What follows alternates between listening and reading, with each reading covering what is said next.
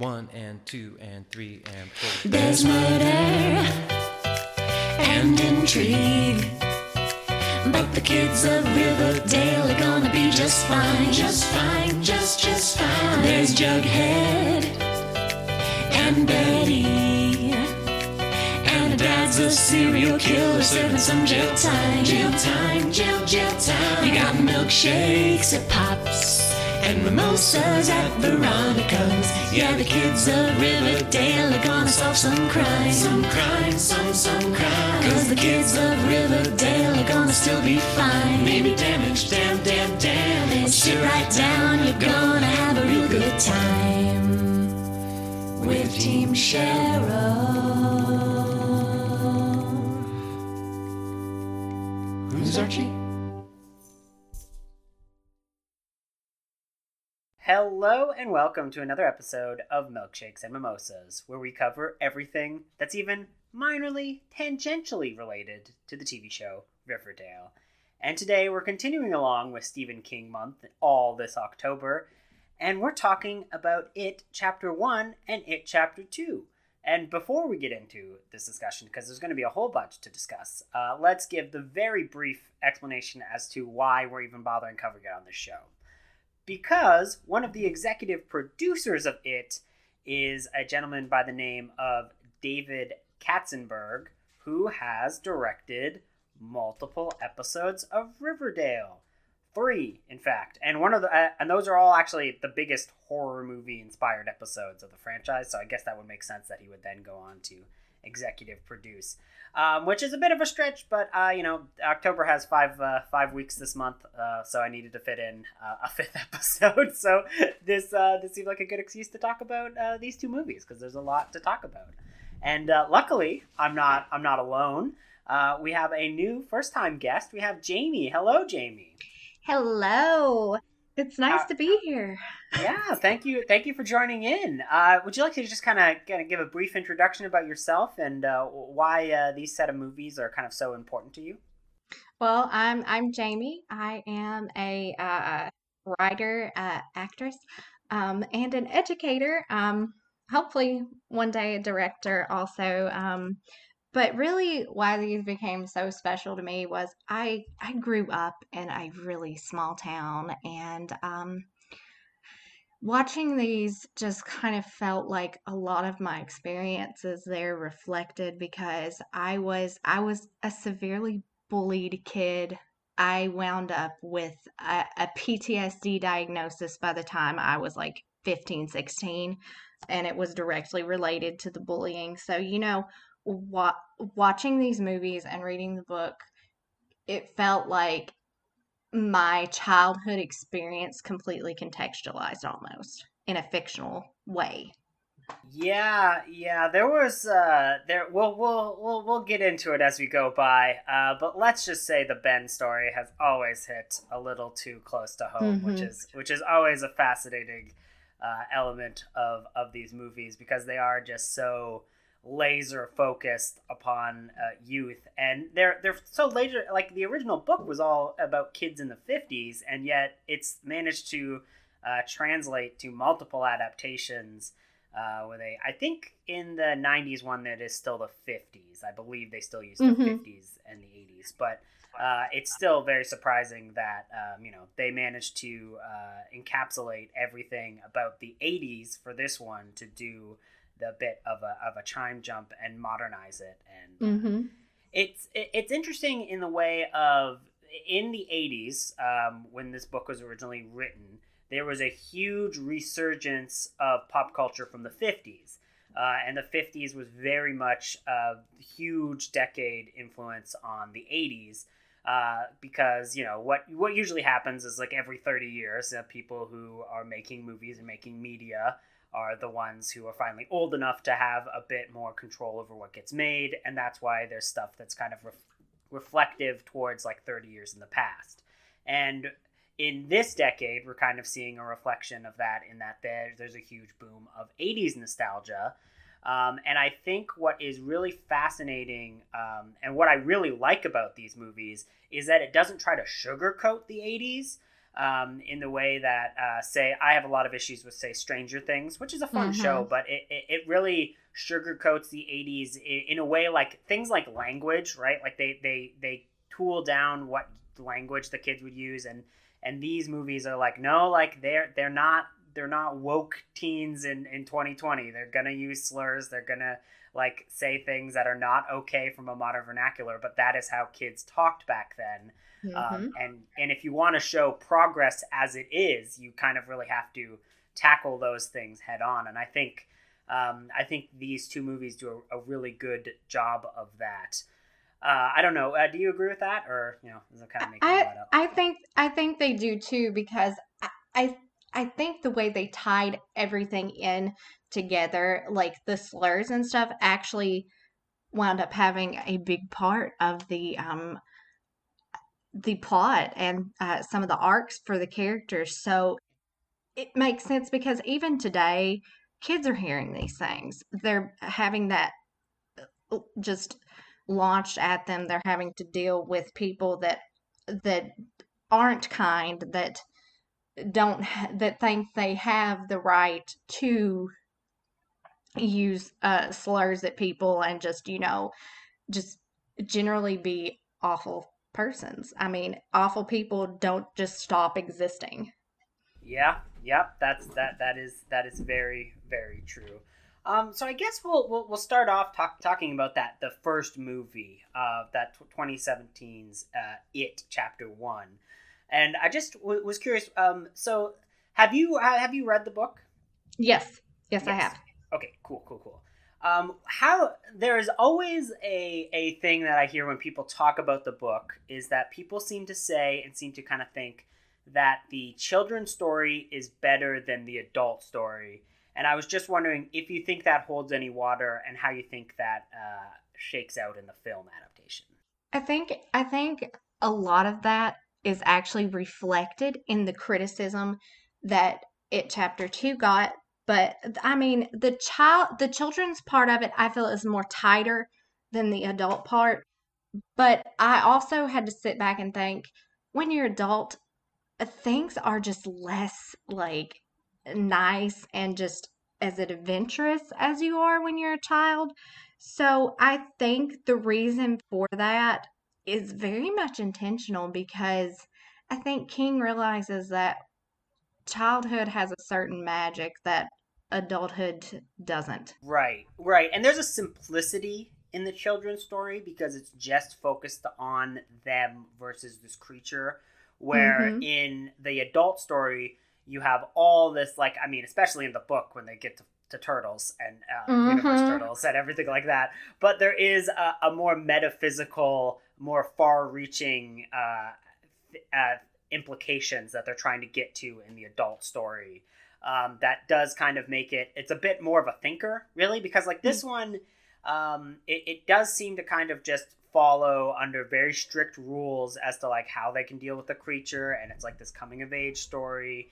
And um, it- it's complex in the characters because they, they do some really interesting stuff just with with the characters and how they kind of set up certain characters arcs in a way that I didn't really appreciate the first time around. Um, so so one of the things that I noticed right off the bat is the very first thing you see Richie wearing in Mhm. as a kid is the is basically like a pride shirt because it's like a rainbow flag shirt, right? Like and it's this like sly it's like not even like a sly hint it's just like it's it's setting this this whole kind of thing up that you don't even realize um, when you uh, if you just watch it for the first time um, which uh, which there's a lot to say about like costume direction and, and the costuming in this movie I think is uh, is spectacular.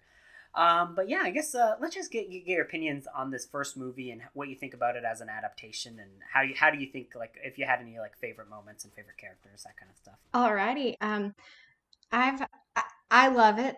I love the movie, even though I, I've seen people be like, "Oh, the miniseries is better," and I'm like, "Okay, that's your opinion." But I love the movie. I said to my best friend, "I wish I could bottle that feeling that I had walking out of the theater after watching the first one for the first time because it was such a high. Because so much of the movie, it felt like a balm to my heart because it's it's a, it's a horror movie, but it doesn't shy away from being sweet and genuine and absolutely heartfelt. Right, right. They really don't kind of skimp away for the bigger emotional uh, beats, which, uh, you know, there there are a lot of horror movies out there that are that are very cynical, and I mean, there's a lot of Mhm. people out there that are very cynical. So it's it's always refreshing when a movie really goes like, no, like this is a heartfelt moment between these characters, and it matters, and there's like weight behind their decisions, stuff like that,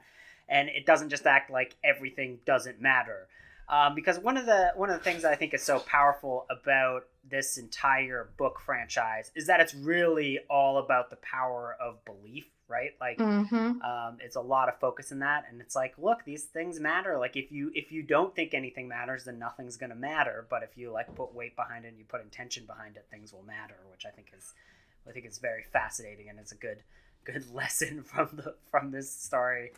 Uh, and also, I've seen the miniseries, and the miniseries has like a ten minute like bike riding montage, which is just which is, is is bad. I think people I think people equate how good Tim Curry in, is in that movie to how uh, to the overall quality. Personally, that's just It's- me.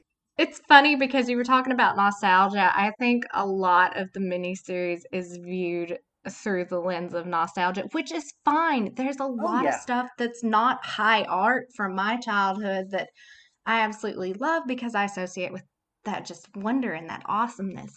Uh, and that that's totally fine. But oh my gosh, I grew up in a house where my father had watched the It miniseries and he he doesn't like it at all. And then when he watched the first movie, he was like, "This is this is it. This is like the best horror movie I've ever seen." He was ecstatic. He loves the It movies, and I just I am so just in love with the cross generational appeal of this movie. Right. Yeah. It's it's a very much uh, you know a multi focused movie about like all these different generations and and focusing focusing on everything. Um, I guess we did talk about Pennywise. What do you think about this version of Pennywise? Do you think they captured the like innocence to flip to being creepy, or do you think they went a little too creepy with him off the bat? Uh, I'm just curious about what your opinion on that was.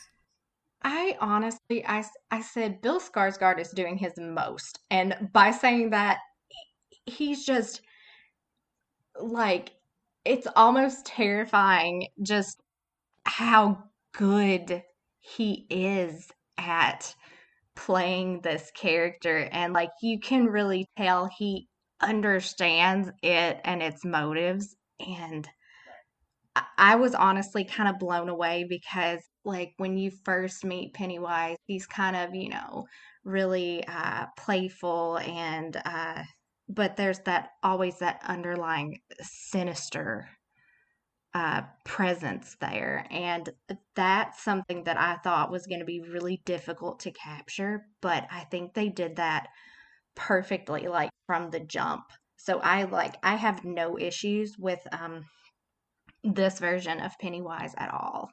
Nice, nice. Uh, I really love how one how good he is in the role versus all these like behind the scenes tidbits Yes. in the makeup, but he's just like so casual. Like I've like just seen him where he's just like walking around talking to the kids like normal, and he's not. You know, sometimes when you hear about like an actor who's like playing a villain, they will Mhm. purposely like distance themselves from the kids and like be to be more creepy and to be more scary. And you're always a little. I'm always a little bit like that's a little that's a little much, but th- that I mean whatever works for an actor, obviously. Uh, but it was really nice to see that he then he like befriended the kids and he was like nice to the kids and he like he worked alongside them really well, which I thought was uh, a good change of pace. Because no- normally if you get like an adult playing a villain character and there's kids involved, they're always like I stay away from the cast and I'm in a dark corner, so they think I'm mysterious and scary on set. And I'm always like okay.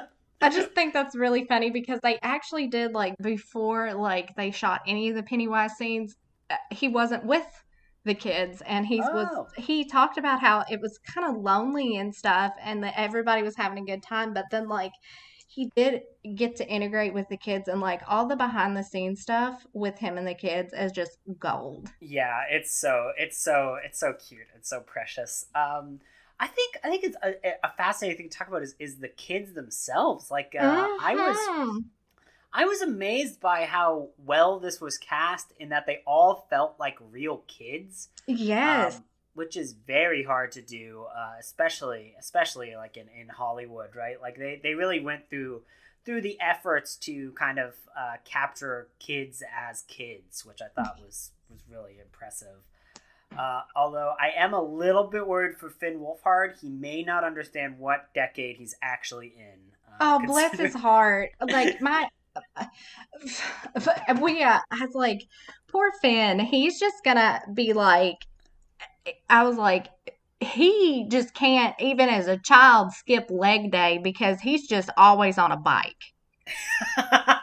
That's very true. He's always on a bike, and I can't imagine what his what his conversations with his peers are like because half of his knowledge is going to just be '80s pop culture because he has he has to ingrain himself in it for this and for Stranger Things, which is which is very funny. Although I was impressed that like he it, it didn't feel like his character in Stranger Things at all. Like it feels like an entirely different Oh. character to just kind of like prove how well he is as an actor, right? It's just it's like a 180 completely. Um like like I know even adult actors there's some issues differentiating, but with um, Mike and Richie, they're just worlds apart, and he doesn't approach them the same way.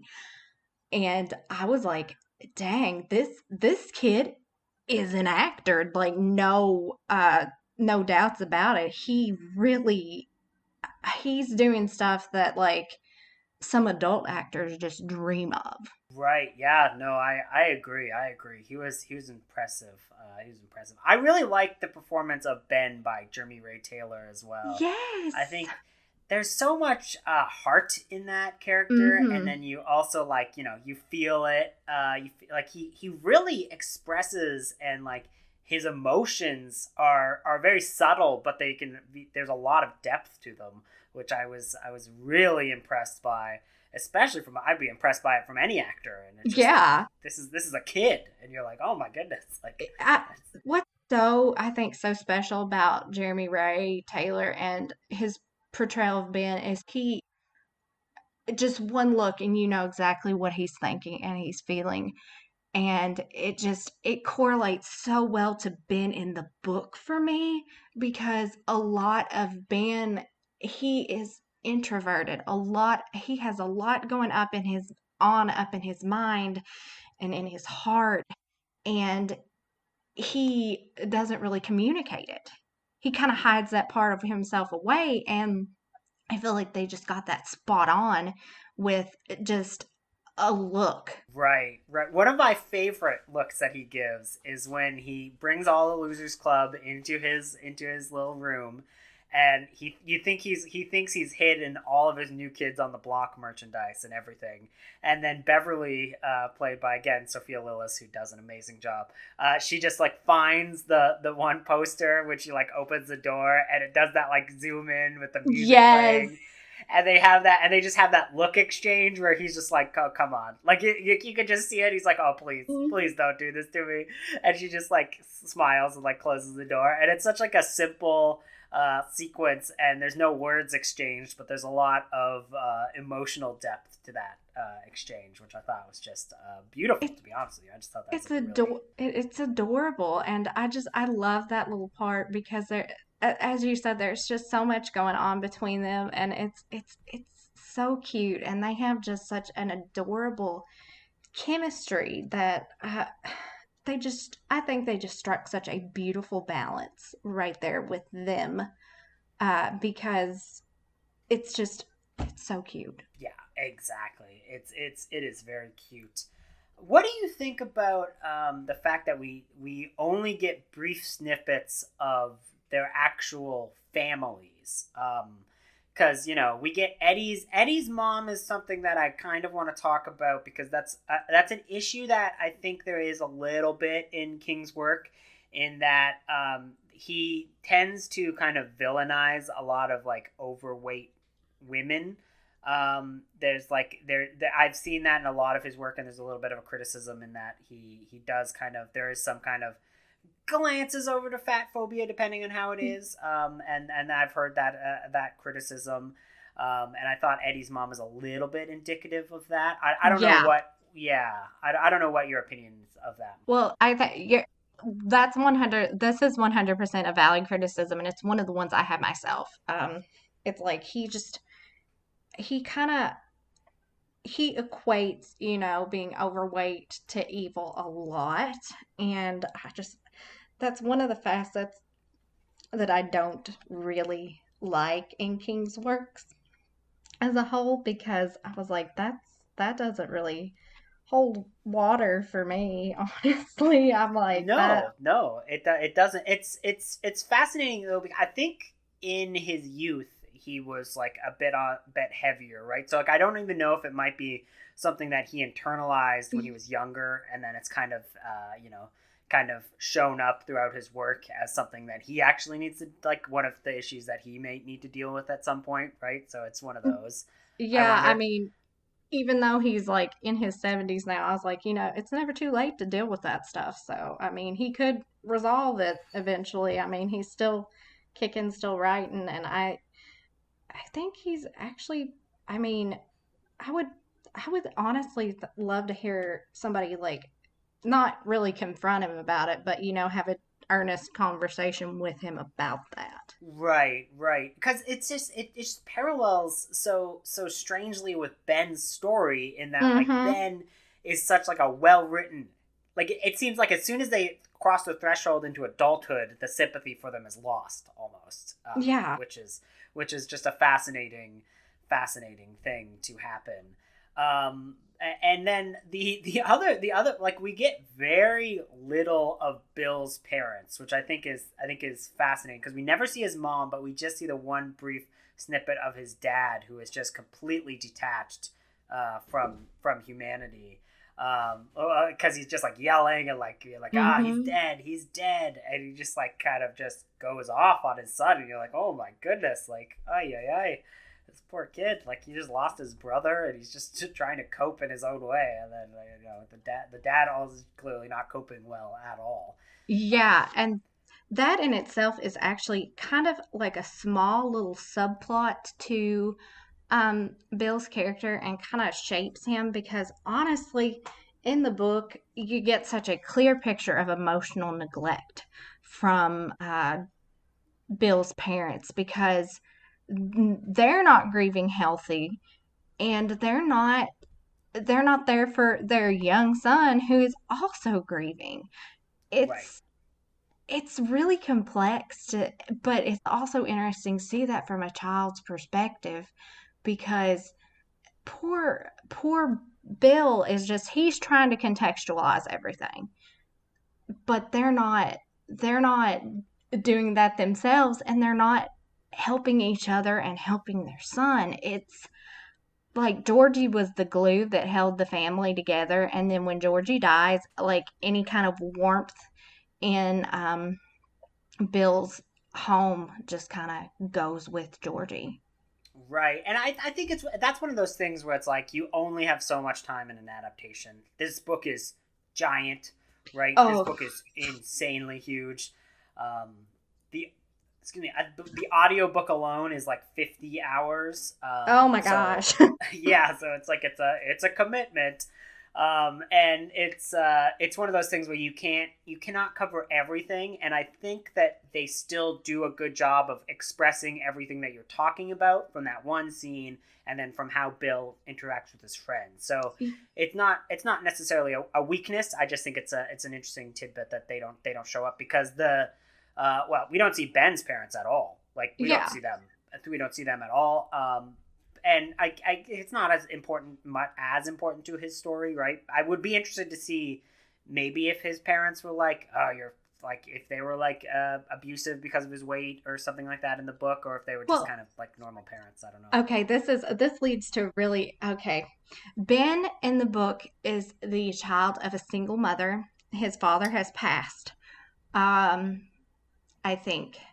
And his mother actually kind of enables his overeating because she's she feels like she's failing Ben because she can't spend as much time with him because she's always working to provide for him and she just kind of It's like if he's fed, I, I'm taking care of him, and he's he's okay. Right, right. So yeah, so there's a there, so I guess the, the his maybe something with his parents would have worked, but again, I think that is not as um I think we get the most time with Beverly's dad, uh, Mhm. or maybe, or I, I don't know if we do get the most time, but those scenes are crazy impactful because they Oh are my God. really, really hard to watch. Be- but it's it's one of those things where it's like, yeah, like this is the like it's it's a thing where um you know there's parts of it where you want to look away, but it's also like look like there are so many young women in this situation that can't look away, so like you kind of need to deal with this in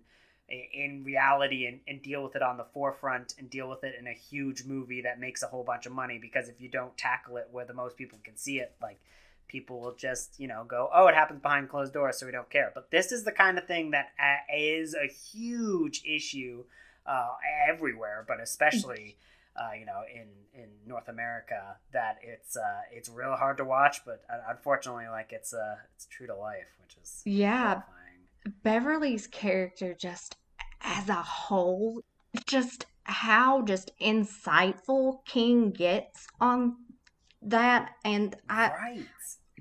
I was because um when I was doing my literature masters um I- actually wrote my thesis paper over the childhood trauma oh. in the book and Beverly's was one of the most heartbreaking and fascinating pieces to write because I've seen a lot of criticism where they're like Beverly's just really weak because she goes on to marry an abusive man. And I'm like look here that's real life. A lot of abused young women go on to be re-victimized. Well, yeah, like the cycle of violence is a is a is a very real thing, and I think Mhm. if somebody hasn't been through it or hasn't done the research on it, uh, you know, they they'll make claims like like that, but those Yeah. claims are wrong and dangerous, right? Like they're those are dangerous uh, things to, to to think because uh, Definitely, because it can happen to anybody. I mean, I just, that just has one thing that has always bothered me about the criticism of Beverly's character. Oh, she's just kind of weak because she goes on and she winds up married to this abusive man. And I'm like, this is mimics real life. And like, your strength is not, you can't equate that to someone being re-victimized and stuff. It's, right.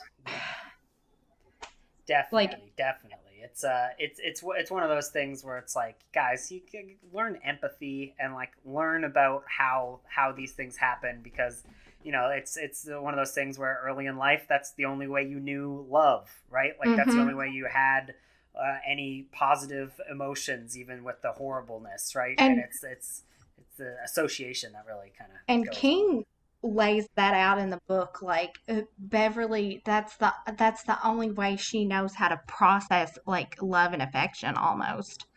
And it's just yeah. it's kind of weird to me that somebody would read this book and not just have the reaction, oh, Beverly's just kind of weak because she marries a, a man just like her father. And I'm like, honey, this is this is real life right here. Uh, Yeah, and I think even even even removed from that though, like Beverly uh, is is an incredibly strong character in that she, uh, you know, she's she's like one of the most smart characters in the book. Like, and, sorry, in, in the in the movie, uh, I'm sure in the book as well. But she's really insightful, and she really is like a leader. Uh, she takes on a huge leadership role, and is just uh, is very kind when uh, you know she's going through these horrible things, and she's just like is very kind to like Ben's character and and everything like that. So there's a lot of kindness and strength in her that I think is kind of undersold, which is Yeah. And one thing that I, I love that the movie got that the book that was in the book, Bev's just she's kind of their glue. She hold, really holds them together. right. Yeah, exactly. In in so many in so many ways. Um, what? So I, I I was talking to one of my friends who is a huge fan of the book, and she was not huge on the fact that she kind of feels that in the end, last act of the movie, Bev is a little bit of a damsel in distress, and I was curious as to what you thought of that. Okay, I actually wrote this down in my notes because I think that almost in a way, I think that that part gets oversimplified because I think it's almost too easy to say Bev is a damsel in distress. Um, which, of course, people process stuff in a different way um, when they're watching it. But here's how I view that scene that just that whole um, plot point because Bev she's taken by Pennywise because think about it she's the first one that really just kind of conquers her fear and faces her fear she's the threat Right.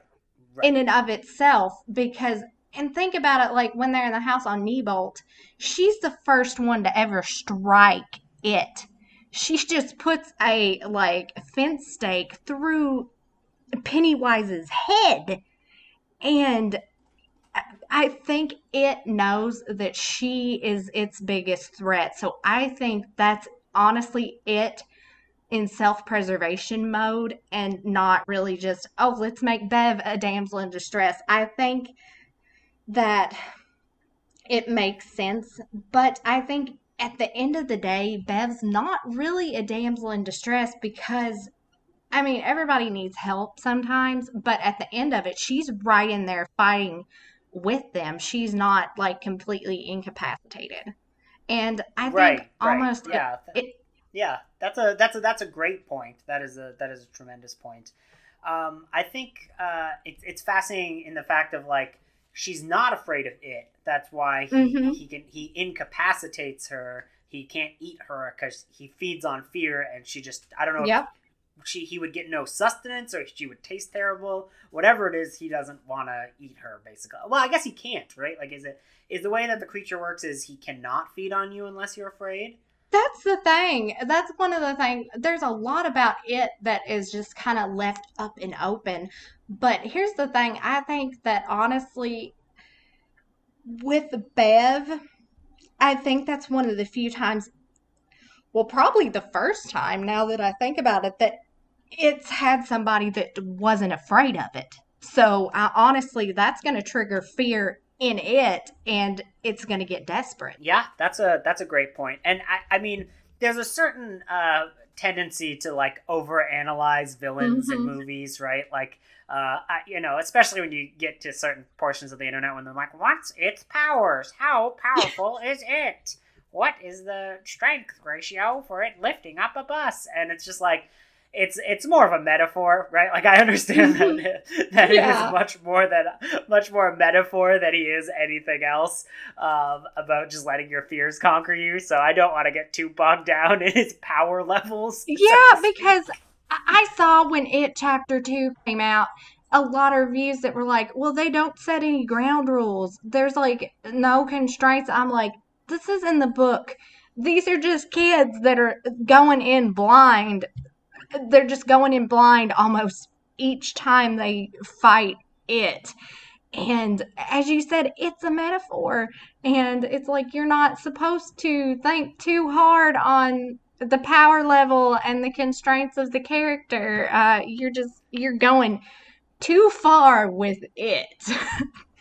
Right. Yeah, exactly. Exactly. There is a tendency to kind of get bogged down in the weeds, but I do think that it also it it still works because it's basically like what if you're how however afraid of him you are is how powerful he is essentially. Yeah. And when when they're you know and, and especially in it chapter two he gets the most powerful when they go through that whole the ritual of Chud and they fail. And Yeah. they're all terrified because they thought they were free of it and this was the end and now they're all they're all terrified because it didn't work and therefore bam it's the most powerful it's been You're And enter you're entering like full panic mode at that. And yeah that's the thing. Um like the ritual of Chud was always going to be really difficult to adapt, but it's it's a battle of wills. So I think in a weird way, uh, in both uh, showdowns, it was a battle of wills either way in both of them. yeah yeah uh, yeah especially especially when we get into the second chapter we'll Yeah. talk all about that one um, i guess oh i guess it's time to tackle the mullet in the room Ah, henry bowers and his crew uh, you know there is a tendency when people talk about King is that they go, "These bullies are ridiculous. There's no way bullies are this crazy." And then you look into real life and you look into multiple cases, and yeah, Yeah. there are people like Henry Bowers out there, uh, and that's not an over exaggeration. No! there are, there are people like that in the world. It's like one of those things of where if you've I mean, I mean, it happens in big cities as well, but it's a real. Mhm. His character is a real small town type Oh, of character. And if you've lived in a small town, you go, I know like five guys like that. Yeah, like it's like, do you want me to make a list for you? You can go look them up and meet them yourself. You don't want to, but you can. Believe It's me, like- these these people exist, and it's real troubling. Gosh, yeah, it's like I'm like, no, this is real to I, I almost feel like people that have those kind of uh comments have I was like, you can almost this is just for the book, the movies, anything it related. I was like, this is a litmus test for if you had a good childhood or not, based on if yeah, um, let's just say I uh, yeah I can uh, I can attest to that because you know watching watching this I was like oh man there were like confrontations for me in high school where like I had a very similar type of guys who like got in the face and like were throwing rocks at me right like Yeah. you know this if you're from a small town like there's chances are you've had some experience where there's just like a group of kids who oh are like yeah. there and it's almost like I just I don't understand how you can just sit back and be like this is cartoonish stuff sounds like no this is very very very almost too close to home in some places and you're just sitting there like ugh this And- is and- painful yeah. painful Oh, painful. Painful is the right word. Another thing that I, it, it's one of those things where it shows very little of his dad, but it shows just enough to know exactly how he came to be. Like yeah you, oh, when his, when he, one, I, you know, as a cat owner and a cat lover, I was like, oh God, don't shoot the Mhm. cat. Like I forgot, like when all his bullies are like getting the cat ready, I was like, oh no, not the kitty, save the kitty. Um, but then I go save the kitty, and then his dad comes out and starts shooting the ground at him to like make him. Oh my god! I was like, oh god, And what did in I? What have I done? in the book you can make that same like straight line from Henry Bowers' dad to Henry Bowers and that's why Henry Bowers is evil and awful. Yeah. because in the book in the book um there's uh it really goes into depth about Henry Bowers and his background with poor Mike Hanlon um and all that just awful just racially motivated bullying that Mike endures at the hands of Henry Bowers. And actually um Henry's dad wound up at one point like killing Mike's dad's chickens and the uh, law enforcement there when their sh- they had a sheriff that was actually you know decent made him pay uh, how much the chickens would have cost. And that just kind of set a vendetta in place. And Henry is just taking up that mantle of uh, re- revenge uh, so to speak and um I just think it's interesting uh, when you mention the cat. Um, Henry does have a history of like just violence against animals in the books because he kills Mike's dog actually. Um, and it, yes, it's so sinister how he does it too because he, the dog is named Mr. Chips. He gains Mr. Chips's just uh, confidence and his trust and he feeds Mr. Chips poisoned meat and he sits and watches as Mr. Chips dies. And it's one of the worst things I've ever like you're just sitting there and you're like how just deep down evil do you have to be to not only just uh, be this awful just unapologetically racist but also you're so unapologetically and evil and racist that you not only gain this kid's dog's uh, trust, but you poison it and then you watch it die a slow, awful death. And I mean, that might have been going too far, but I wish that they had worked that flashback in at some point because it does Right. lead lead up to the Rock War because he tells Henry tells Mike that he killed his dog and Mike just understandably goes off. Right. Yeah. Yeah. Like that. Yeah. Oh my god. I can. I can only imagine. Like you just. You, you just like lose it, and that's when. That's when the rock war would start. Um. I think. Uh. Again, that's another thing where if you if you read that and go, oh, that's over the top and that's too crazy, and then like if uh, Yeah. if you do any research on the like you know Yeah. like most serial killers like there's a Yep. lot of that in the past when they do any interviews like animal violence is a Mhm. real it, a real indicator of uh, like future uh, Yeah. issues and is a big big indicator that oh this person needs help like if you see someone hurting a nail it's like oh no this person needs help like right Like, away If you had like if anybody had any doubts that Henry Bowers wasn't like completely over the edge with just any kind of just evil, he at that point you're just like this kid is just completely irredeemable. Period. right right so i guess you mentioned the rock war what do you, what do you think about the rock war because it was one of those moments where um, it, it was a moment where like when Richie like yells "Rock War" and then like the music starts and they're like throwing the rocks and there was a moment where I'm like, oh, this is a little over the top. But then I was like, no, wait, I just like this. Like, I get it's Yes! a little over the top, but I'm also just really enjoying this at the same point. So it's like, It's yeah, it's fine. just the in the book i love the rock war i love it in the movie and i just i just kind of love the facet of it that these bullied kids come upon this kid that's also bullied and they're like hey we've got to protect this kid this is this kid's one of us and then they just start throwing rocks and it it's just I was like, that's just cinematic, just gold almost. Because, like, watching that in the theater and hearing everybody just start just roaring with laughter, it was magic. Just the first time seeing The Rock War. I loved every bit of it, and I still love it. And I just, I, it, it's, it's beautiful. It's beautiful. yeah, very true, very true. Um, it's yeah, like I think that's probably a good discussion about part one. I mean, you know, you could sit there and talking about it about it all day long. Mm, Um, definitely. but, um, I think it's it's fascinating in the idea that uh, just to talk about it and how the fears of the kids kind of like equal out what it is able to do. I do think it's kind of fascinating that yes, there is a whole bunch of '80s references in the Mhm. powers of it, but there's like also the '50s stuff kind of sneaks in. still yeah. Because I saw like direct correlations to, especially in the final battle when he's got the like pincers and he's like going at Yep. people. I'm like, oh, that's like the Deadly Mantis from like 1954. Yeah. And then like he's like the Mummy, which is like you know classic Universal style. What's what's really neat about the mummy part is that's actually a nod to the book because that's how Ben first sees it in the book.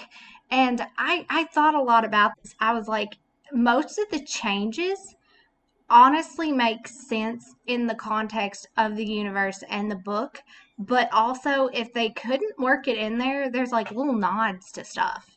So you just kind of get um it's just kind of there's a lot there's a lot of richness going on behind the scenes there and you can really tell that they paid attention to this book and that they love this book. Right, right, exactly. Um, are, are are there any things about the the the first movie that you don't like? Well, I honestly okay, my biggest issue is Mike. I wish we had gotten more Yeah. Mike. Um, I wanted more of Mike's story, and I don't like that they had that they had already killed off Mike's parents because Mike's relationship with his dad is literally one of the most positive parent-child relationships in the movie. I, I mean, in the book, Mike has such a loving father, and Mike's dad just doesn't sugarcoat stuff. He's he's an amazing person an amazing character, Right. and I really, honestly Um, wish we had got gotten more of Mike's dad's stories because um, there's the Black Spot, which um, it was a nightclub like a little hangout for African American people in Derry. And uh, Dick Hallorann, Dick Hallorann from The Shining is actually part of this story also. Um, because they served in the army together, Mike's dad and Dick Hallorann. Um, yeah, and uh, it's burnt down by like the northern.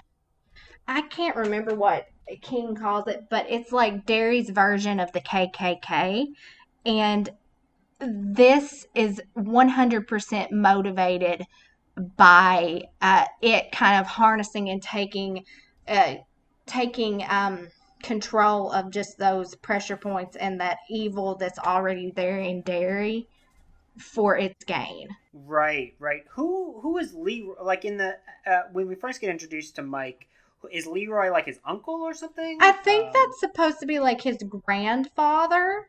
But- oh, okay. We really only get one scene with him. Like we we really only get like the the one brief introduction to Leroy Mhm. where he's like killing, uh, showing him how to kill uh, kill the animals, uh, which I was kind of I was kind of sad about because you know that he's uh, played by uh, Steven Williams and uh, Mhm. I I love that actor, so I really kind of wish we would have got a little bit more with him. Um, Yeah. but I did I did think it was kind of uh, amazing production design is that you actually see a photo of him uh, in Mike's office in part two.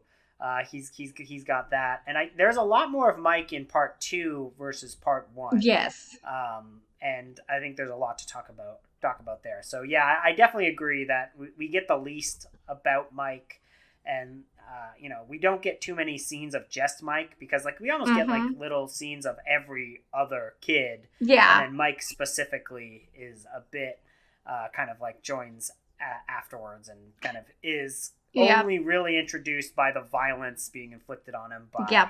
Bowers, right? So Mm-hmm. did did in in the book does like Bowers have such a like oh he looks like he's dead moment because like he like falls down and goes like deep. I don't.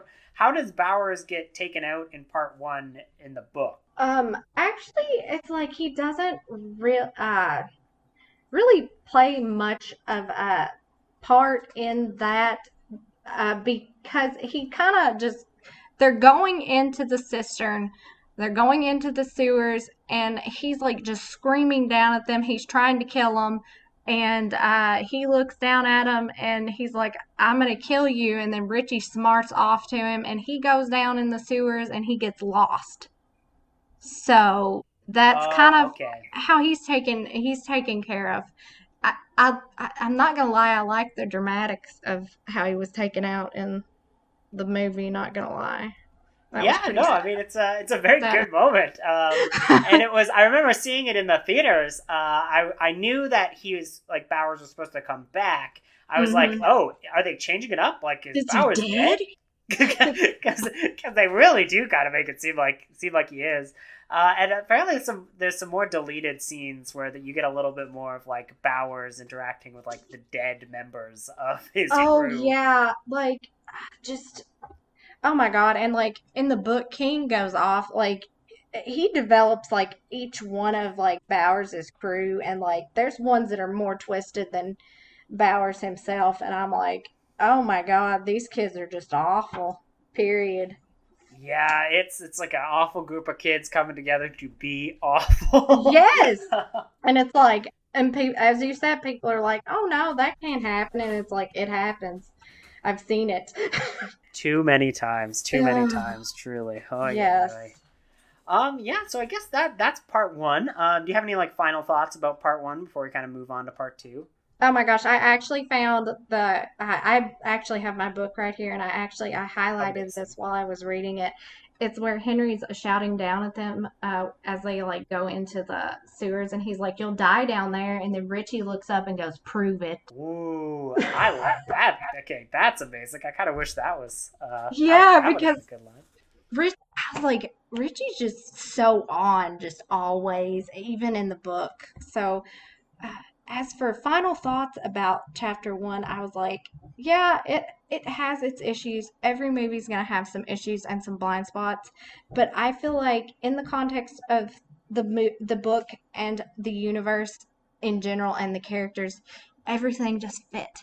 Um, the characters, it's like just when you read the book, it's just really fascinating how much they are like they are in the movie. Right, right. I think um, there's so much richness to part one, um, and I think there's some real good scares in part one. Mm-hmm. Real good, real good scares.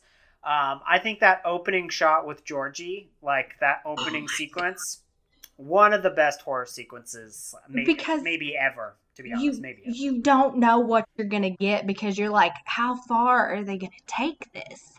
And then you're just sitting there, and then you're horrified at just Pennywise just taking this kid's arm off, and then you see little Georgie and his nub, and he's just trying so hard to get away, and you're just sitting there, and you're just kind of almost slack jawed at the, the sight of it because it's just you didn't know how far they were going to take it, and then you're like, oh, they're going to take it all the way, and it is. It's one of the best like horror openings and sequences that, like, if I think they solidify like in that moment. I think Andy Muschietti really did solidify himself as like horror horror director. It was awesome.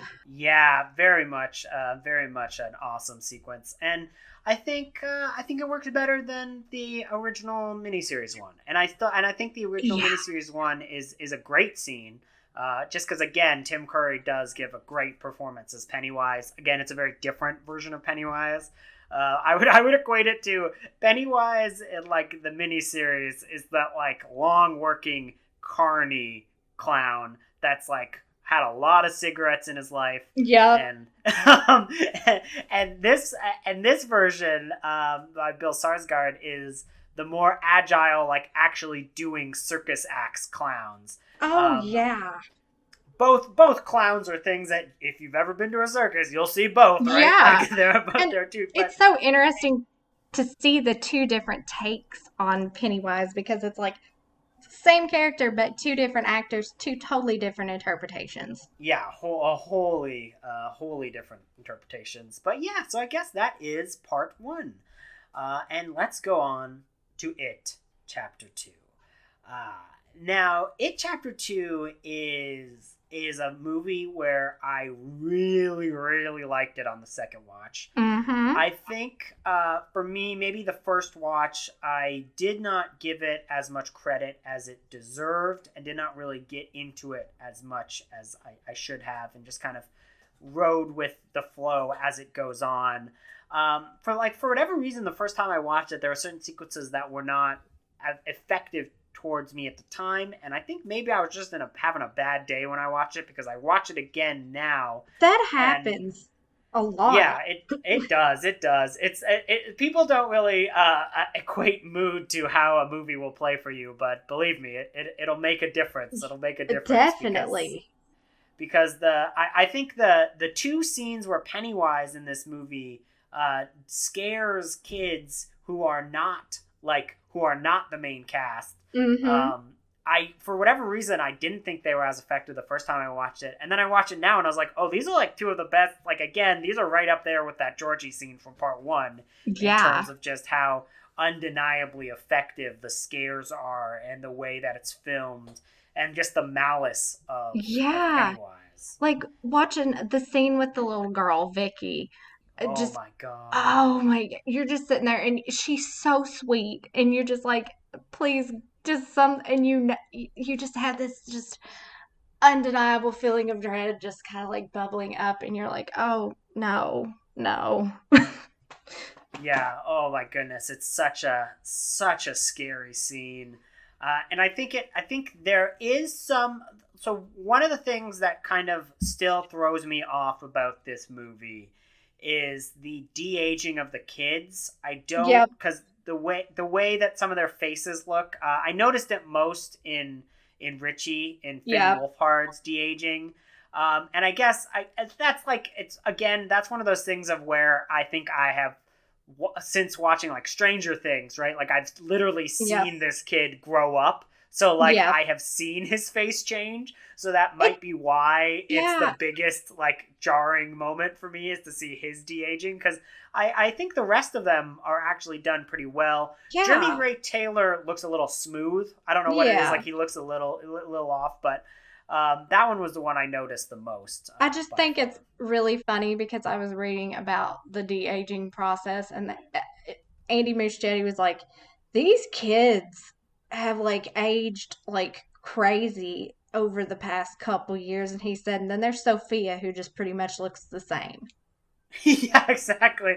I was about to say because she is uh, easily like you know the the one where I noticed it the least because you know I guess they didn't have to do as much for for Sophia, uh, which is surprising. I was like, "She's she's," I was like, "She's already got some great genes going on." I was like. Like it almost makes perfect sense that they cast Jessica Chastain as Beverly, which was my pick from the time they announced that there was going to be an It movie. Andy Muschietti was going to be directing it. And I was like, this was before they'd even cast the kids. I was like, we gotta have Jessica Chastain as Beverly, but she she always looks the same too. So I was like, It's true. It's true. It's like it's really good casting. I think you know that that smooths in right to talking about uh, the kids as adults. Um, Yep. and uh, so like man, they did a really good job casting. I like again. This is one of those things where um, I guess I was a little bit critical when the announcements got made of who was going to play it. Not Jessica Chastain, because Jessica Chastain, fits, Yeah.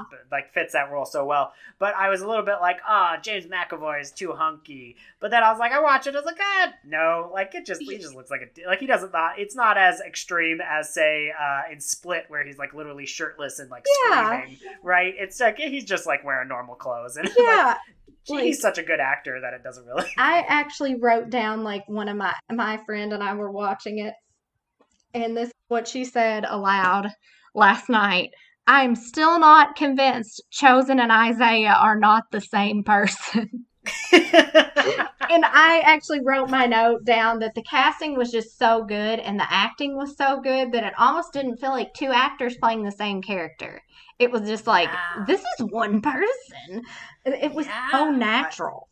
A- and I think there was a lot of uh, sit downs with the kids and their hmm future selves because uh, Bill Hader, I know, uh, spent a lot of time with Phil, Finn Wolfhard because there's a whole bunch of interviews where they interviewed the two of them and they chatted a lot about trying to capture and maintain the same character and and the discussions that were had to kind of like keep continuity and keep everything the same and i was like oh yeah and it fits because like bill hader is Mhm. so good as richie like it, it works so well That's the uh, thing. and, ag- and My- again mi- minor point about uh, him sorry i didn't mean to cut you off Yeah, it's fine. uh, I was just gonna say that in costuming, um, he is wearing the exact same outfit that the lead character in Nightmare on Elm Street 2 Yes! wears, and I was like, "What?" Somebody pointed that out after the movie had come, and then I watched it now. I was like, "That is the exact same outfit." there's just there's just so many like cool little things and I feel like this is one of those movies that I'm like it does get better each watch and there's just it's just it blows my mind like oh my god like that you notice that and there's just the attention to detail with like the little things is just the minutiae is astonishing Yeah, and it's and it's those things where it's a it's a good reference, but it doesn't come at the expense of the story. yeah which is which is a real clever clever way to do it uh, in that it's just a very subtle thing you watch it again and it's like oh that's a cool tidbit but the story It- itself still works Yeah, it doesn't like beat you over the head with something. It's just something really subtle. And there's just so much like just subtle little stuff in there. Um, one of my favorite things that I noticed was when uh, Stan's in the bathtub and you just look, he still has like those scars on the side of his face.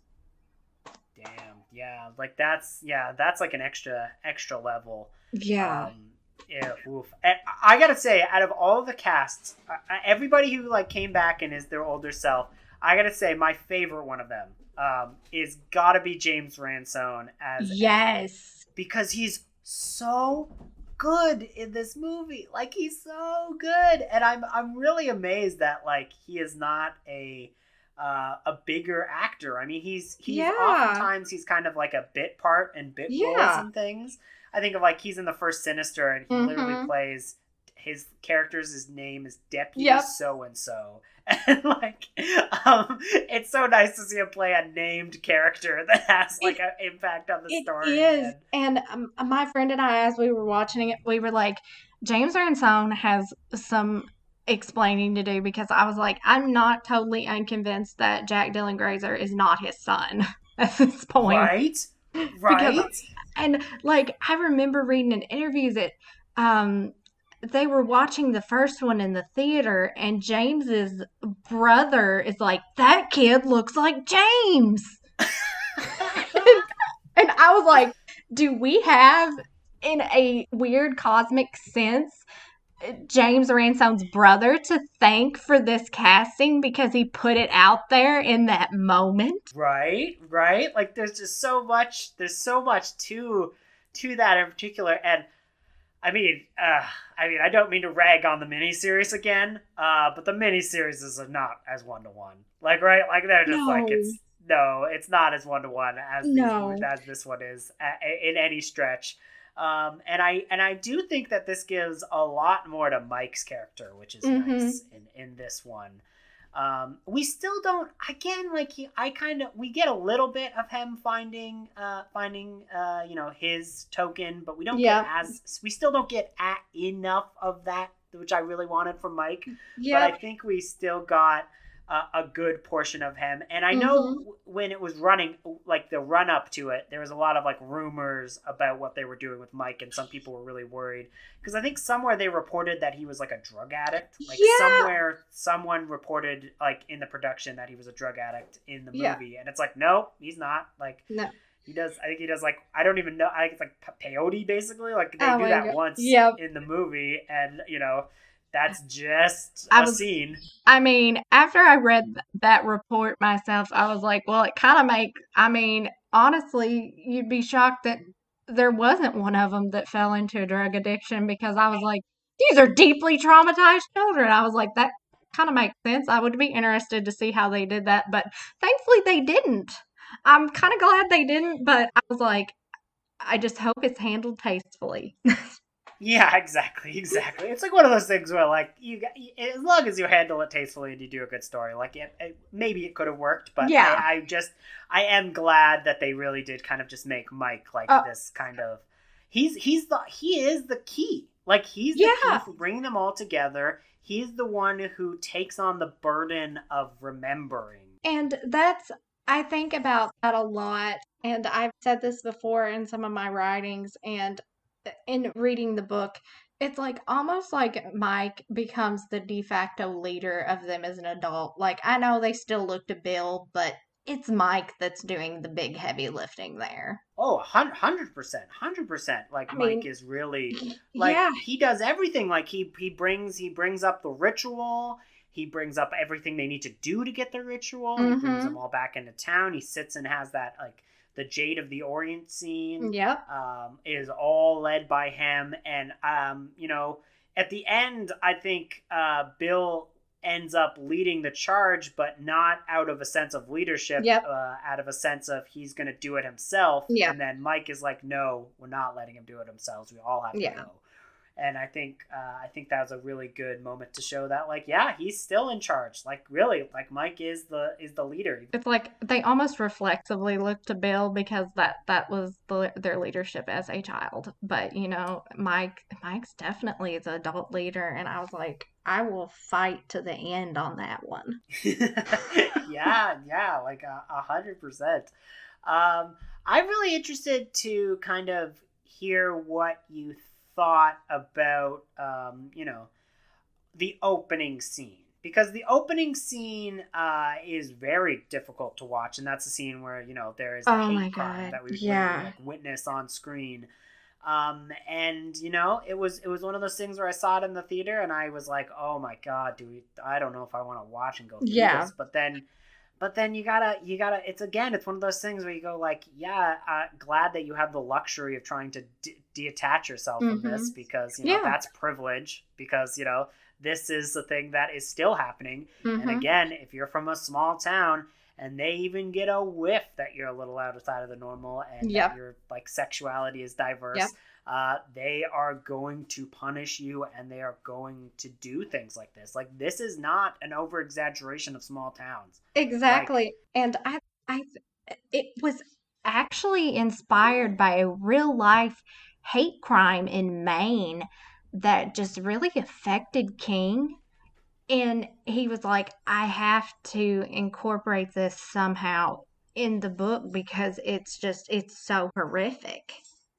Yeah, yeah. I mean, it's it's one of those things. Like you know, um, it worked. It would have worked in the book, and it and it still holds true now, unfortunately, because you know, like uh, one one of the things that you really kind of get from the story is like things may have seemed to change on the surface, but there's still there's still a lot of similarities and just uh, man's uh, cruelty to to each other. So yeah, you you uh I- when we were sp- speaking earlier in the pre-show, uh, you mentioned that you had seen this movie many times uh, in theaters. Um, so I, you know, I'm gonna imagine you have quite a detailed thought on it. So yeah. I just get get your general thoughts on the episode, uh, on the movie itself, and then uh, you know how uh, how you came to see it so many times. It's a, oh my god, it's like it's it's its own journey. I saw it the Thursday that it that before like the little like you know they're cute little like pre-showings because thank goodness there's like they've kind of we've kind of progressed as a society past the midnight showing. Um so it's like, oh yeah, we have like the cute little preview showings like at seven at, at, at night on the Thursday. So we had bought tickets like way in advance and a friend of mine and I went and then I went twice the next Friday one time with my parents when it opened because uh, we saw the first one together the day it opened and I was like this is special. We're all off work. We should go. And we did. And then I had um, tickets later that night to go watch it in IMAX with the same friend because we were like we're just like gonna go see what this kind of experience is and of course like Malco Cinemas has its own like little knockoff of IMAX, and I had never seen anything like that. So I was like, okay, we'll we'll experience that. And then the next day, um, my family friend's daughter, um, hi Callie, she'll probably she'll probably be listening to this because she loves it. Um, her and her cousin, um, they couldn't get her cousin in because her cousin's like 14 and they were like, "We're close. Do you want to come?" I was like, "Hey, we'll go. We'll make an event of it." Amazing, amazing. Um, did did it did it continue to work as you uh as you moved on? Like, did did uh, did it get better? Did it get worse? Like, what what was it like, kind of seeing it so many times in such a short? honestly got better. I, I mean, I wasn't never not excited to go see it another time. I mean, I was exhausted. I feel like I was like a good portion of the box office that weekend, um, in one way or another. Uh, so it was it was fun. It was really fun. Right, right. And uh, so this this one has um like we talked about in in part 1. Part 2 has a much wider scope in what it's trying to talk about and what it's really really going for at the end of the day. Um, how do you think that, having read the book, how do you think that it de- this version deals with the more out there, wacky, metaphysical stuff that is in the book? Um, you think it handles it as well as it could, or would you like to have seen uh, the turtle? As we I literally wrote down about about how desperately I wanted to see the turtle, but but I liked all the little excuse me, I liked all the little nods to the turtle. But I would have loved to have seen the turtle. But I think that honest to God would have might have been a little too much for some of the like the lay moviegoers because I feel like they would have been like, "God's a turtle? What?" Um, if you My religion has taught me nothing. What do you mean? God's turtle. I was like, I think they did a good job trying to simplify that whole idea and the ritual of Chud because I was like, it's wild. The ritual is wild in the book. Yeah, Yeah, I bet. I bet. Um, like, what what are some of the what are some of the wild Just- differences? I mean, there you are. Like when they're a kid, uh, Bill's going to like this kind of like nether region in his mind, and he meets Turtle God and Maturin, and Maturin is there, and uh, Maturin pretty much tells him about the ritual of Chud, which is it's a battle of wills, and um, it gets it's pretty it's pretty much it takes place in the mind that that battle so they had to find a way to trans try to translate all of that as a, a writer myself I, I would probably have been like how am i going to translate the ritual of chud in a way that if somebody might be able to understand it? Because it's one of just those things that i was like oh no. Yeah, I, I yeah I can't imagine trying to adapt it as as they talked about. I think in the miniseries they just completely don't touch it at all. Um, uh, but talking about the ritual of Chud, uh, a question that I had for you, and I was interested in your opinion. How do you think it treats uh, the Native American portion of it? Um, like eh, they don't really get into it too well, and I I'm always a little bit uh, worried that like sometimes their portrayals are like too wired in mysticism and that kind of stuff, and they're used for uh, plot devices by many character like by many writers um, when you know a lot of it is just stuff that they make up and they go oh yes this has always been a part of their society. And like it's like the it, for example like the biggest uh, the biggest trope like the indian burial ground uh, being a reason for something being haunted uh, and that that trope in itself uh, is is like a lot of historians are like that's not true. Um, in many cases like uh, their uh, funerary rites uh, are not the same as ours. Uh, and especially like the, there's so many different cultures that deal with it in so many different ways that no there are not a whole bunch of indian burial grounds that are going to haunt you with ghosts. Um, and um, this one doesn't like they don't do anything like outwardly racist uh, i would say but they they do kind of just mire them in mysticism a bit and i was interested to hear what you thought of that. The whole idea of like them having that experience seeing it and where it come from they did base that the children had read about um, native uh, rituals and stuff and that's where they got the idea to try to use that and um, it's the infamous smoke hole scene and it's mike it's mike and richie who actually see it coming to earth. And i I- mean i'm glad we kind of got a version of that but i would have loved to have seen the one like the book really. Um because it's just it's a very interesting scene because it's the kids taking what they've read and it kind of bypasses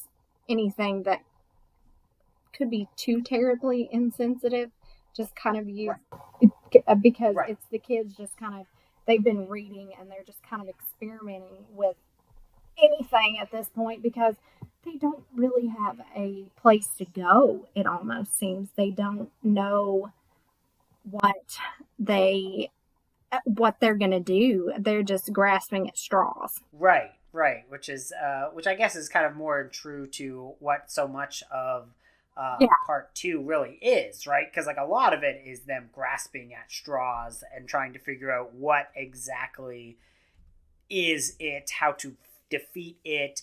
And I, I I do appreciate that a lot of it is left up to interpretation and a lot of it is left up to imagination. Like, you don't really get a full backstory of it. Uh, there's like hints at the scene with Beverly where she gets her token. Um, and there's that crazy sequence with the, you know, with the the woman, the older woman who is like drinking the tea, and oh my god, such a scary scene, uh, and a wild. But there's those brief hints that like uh, it took the form of Pennywise because he was kind of like inspired by this like sadistic clown who existed back in Derry back in the day. So I, I thought little little things like that are, are really fascinating. Um, it reminds me a lot. So something uh, which is is pretty referenced in in the movie, uh, but is also like a big thing uh, in the book. Is there's this idea that like I think that this series has a lot in common with Nightmare on Elm Street, the original, like in the idea of Freddy Krueger. Um, and what's fascinating is that it has much better setting out of rules. Um, but I think that uh, in when New Nightmare was released in '93, the way that they envisioned Freddy Krueger actually sounds very similar to how in the book uh, it is, uh, you know, it, it is displayed in that this is like a primordial being.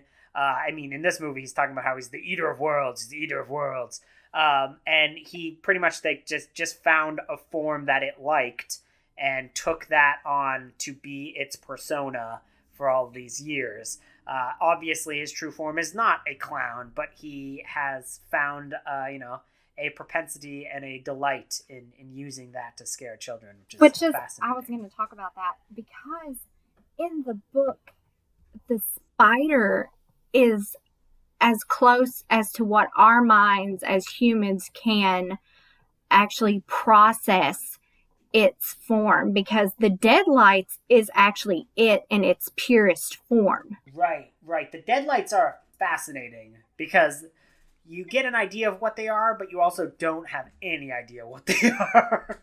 I don't think people think like if you were realistically in a situation like that, you would be just as lost. You wouldn't know the rules of the game. It would just be something just utterly terrifying because this is an ancient being not of our world. Um and you don't there it's like there's almost no rules because you don't know them. You're just feeling around in the dark. yeah, if anything, that's like a more realistic version of what these monster movies would be like. I mean, especially if something came from like a metaphysical realm, like uh, you know, in movies, they like there's often point where someone sits down and be like, "All right, here are the rules for this creature. Here's exactly how he works."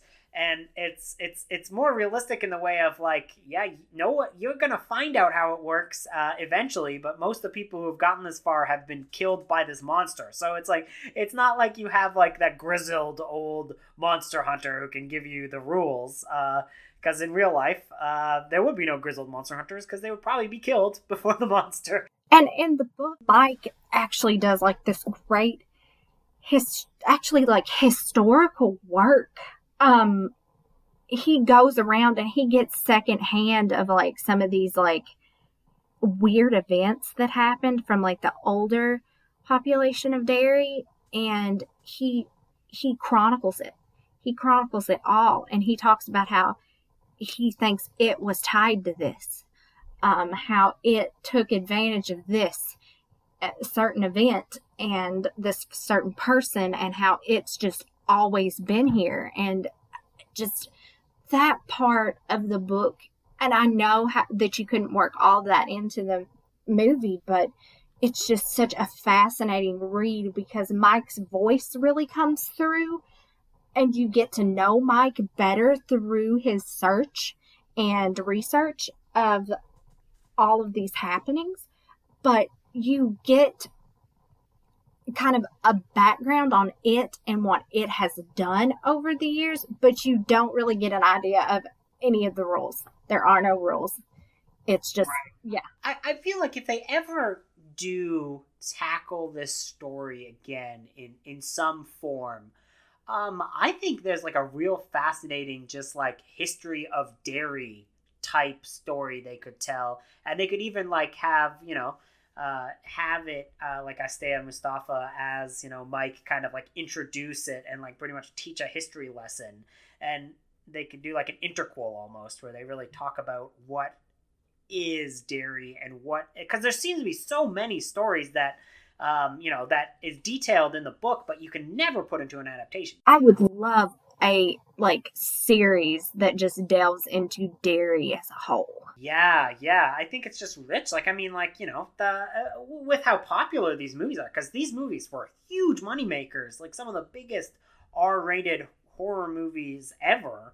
Um, and uh, I am really kind of surprised that no one kind of took the took the lead. Now, hey, they still could, right? Like, it's one of those ideas. Like, uh, you know, it chapter two was just last year. I know 2020 has felt like it's uh, been 20 years. Uh, it's it sound it feels like it's Yes. been 27 years. Oh my like it feels like it feels like Pennywise Yeah. should be showing back up again because of how long this year has felt. like the timeline in the movie lines up with like 2016 when all those weird clown sightings actually happened and i was like oh my gosh of course Of course, of course, it's all it's all connected. I, I would, you know, I always like kind of think another fun fun idea would just to be just to like I don't they don't even need to fight it again. Like it can be gone, like they can been effective, but like I would almost like a little short story by King about these characters meeting up in their like seven. i have thought about that too i would love like a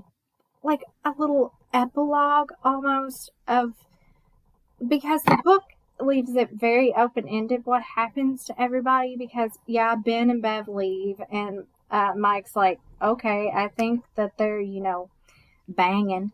Uh that's pretty much how mike's like if they're not having sex now they're gonna have sex. He's just like this is a done deal. And that's all you get on their characters and it's just so funny to me because it's like mike's just sitting there and he's like they come and see him before they head out and they're heading out together. And he's like yeah yeah this is this is gonna be a thing. And then the only really definite that you get is kind of like bill and audra.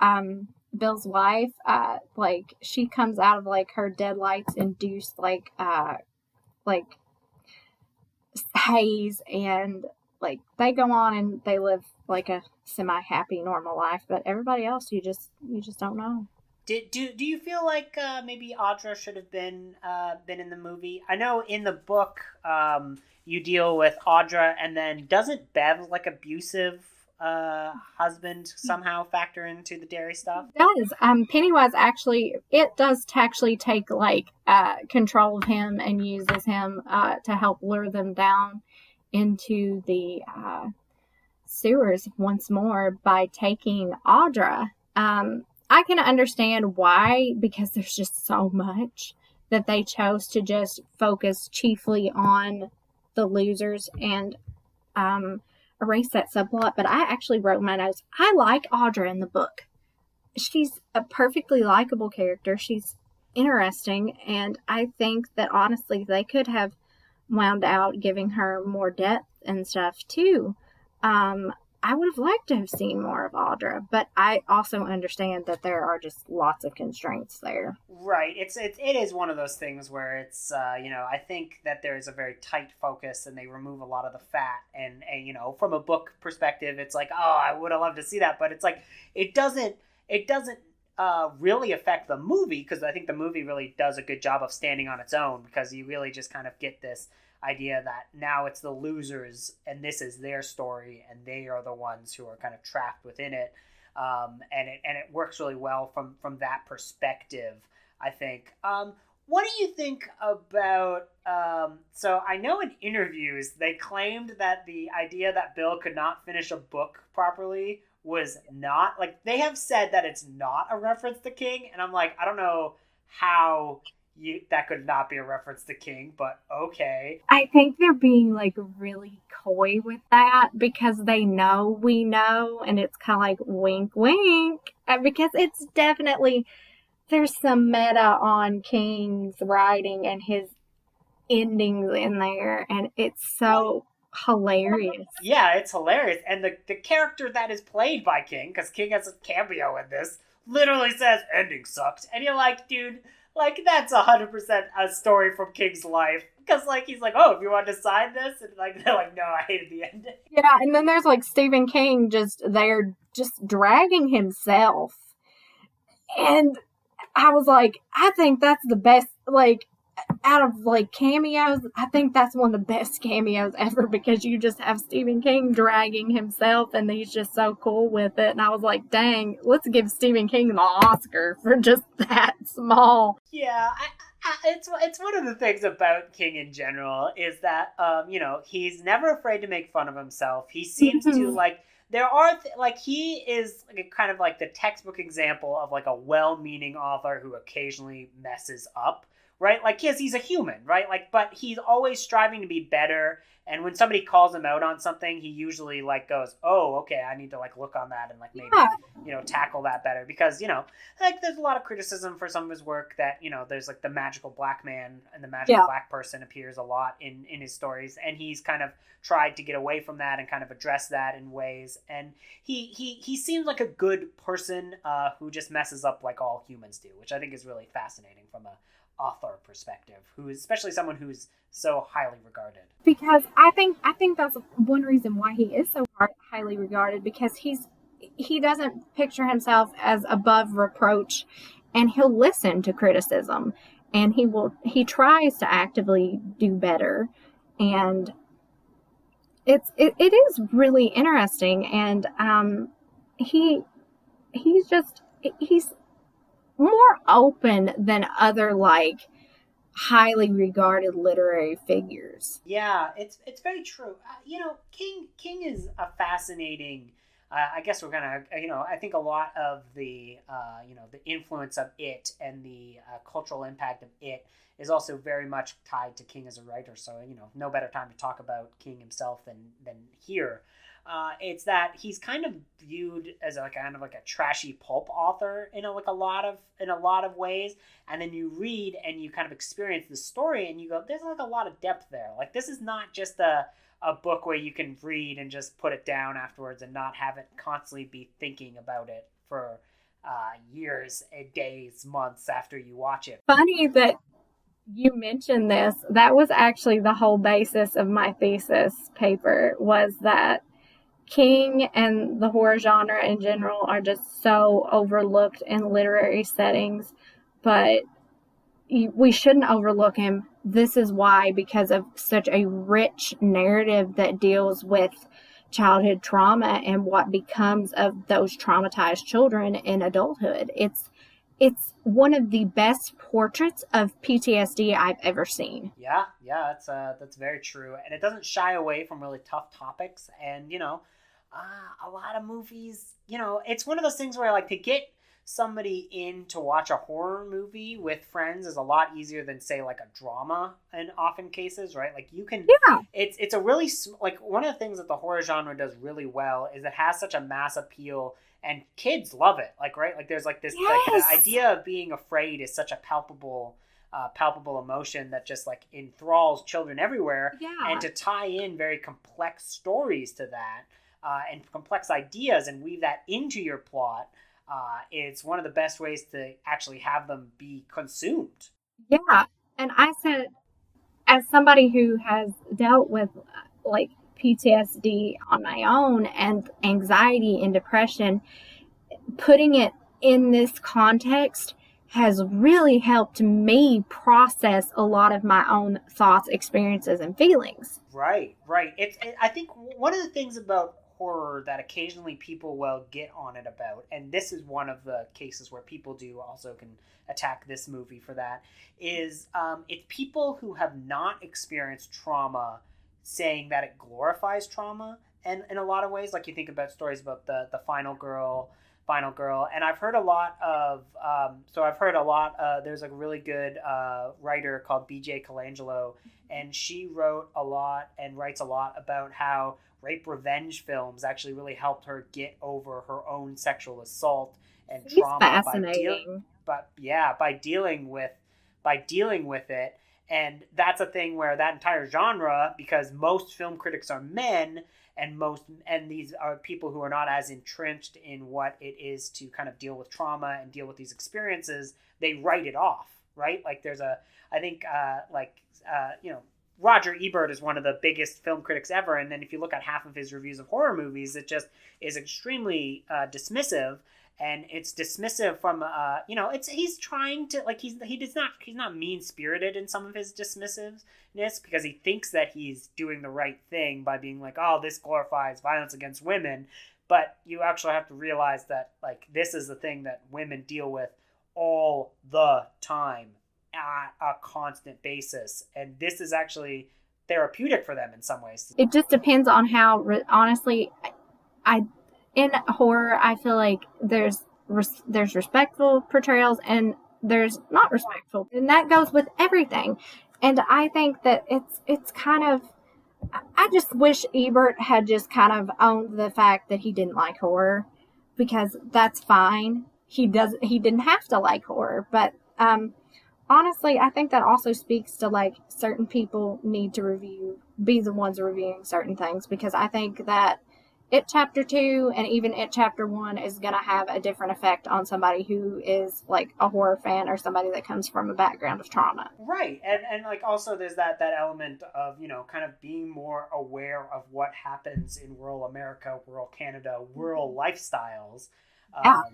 that is uh, you know is not really as understood. Like i think there's like a very good point this because the, the movie makes one of the best points a movie makes is kind of about the fallibility of memory the way that we kind of like repress ideas and repress things that happen to us and how it constantly will come up to bite us again and again and again unless you actually go through the efforts of dealing with it and you see all of these characters who have who have removed themselves from this rural lifestyle and now are living in the big city and now they're dealing with all of this stuff and they don't realize that all of these foundations for how they're dealing with life are so far rooted back to childhood and they tried to escape it but you can't really escape it until you deal with it which is the whole story of it really. No matter like it's like no matter how successful no matter what they do in their life it's just looming there. And i feel like that's anybody who's experienced trauma if you don't you have to almost you've got to look it in the face and say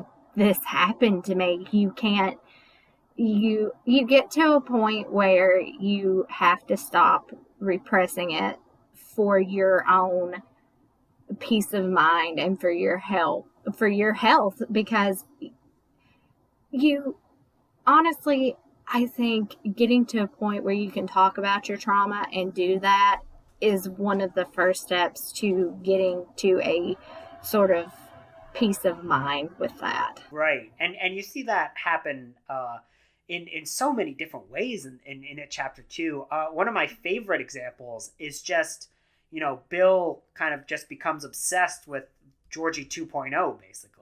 Yeah. Um, and and he he you know he just sees what happened to his you know his his brother in this kid, and it's like it's really heart wrenching that sequence where that kid gets eaten on so many levels. Uh, one, um, because I have memories of being in a hall full of glass as a kid, and I hated it. It was one of the worst experiences of my life. Uh, you know, because you just constantly start whacking your head on all these different surfaces, and you're like, "This is awful. Why did they build this?" So like, I'm already like afraid of that because I already have like a like childhood fear of that myself. Where I can imagine then in this because it was like a lot. I remember like it vividly. I was like all alone. I was the only kid who went through this at this time. No one else was in there. So then I was already scared. Like, how am I going to get out? Am I going to be stuck here forever? And then uh, imagining the added level of oh, and there's a killer clown just licking the glass because it wants to eat you. Like that would be so scary. Panic attack inducing. Honestly, when I first watched the trailer, I was like, this is not in the book, but oh my god, that's just terrifying. That's gonna be awesome. Yeah. Um, was the attack against that kid and was it the attack against the, the the little the little girl with the like facial the, the facial scar was that uh, in the book as well or Now, s- the skateboard kid is actually in the book, but Oh, he li- he lives. He lives. He him and uh Bill have a nice little talk, and he tells him, you know, stay away from the storm drains and stuff. And Bill's not as weirdly fraught as he is in the movie, but I think it almost makes. I think I like how they expanded that because it's like Bill's looking at this kid, and he he can't not see Georgie. So okay, so here's the thing that I think is uh, uh, it was fascinating because I'm curious because I've heard conflicting reports from people about the book in this. Is Richie and Eddie stuff solely a movie invention, or is that kind of subtly in the book as well? Okay, here's the thing. Eddie is very coded as gay. I don't know if this is intentional or if this is just something that happened, but Eddie codes really as a gay character.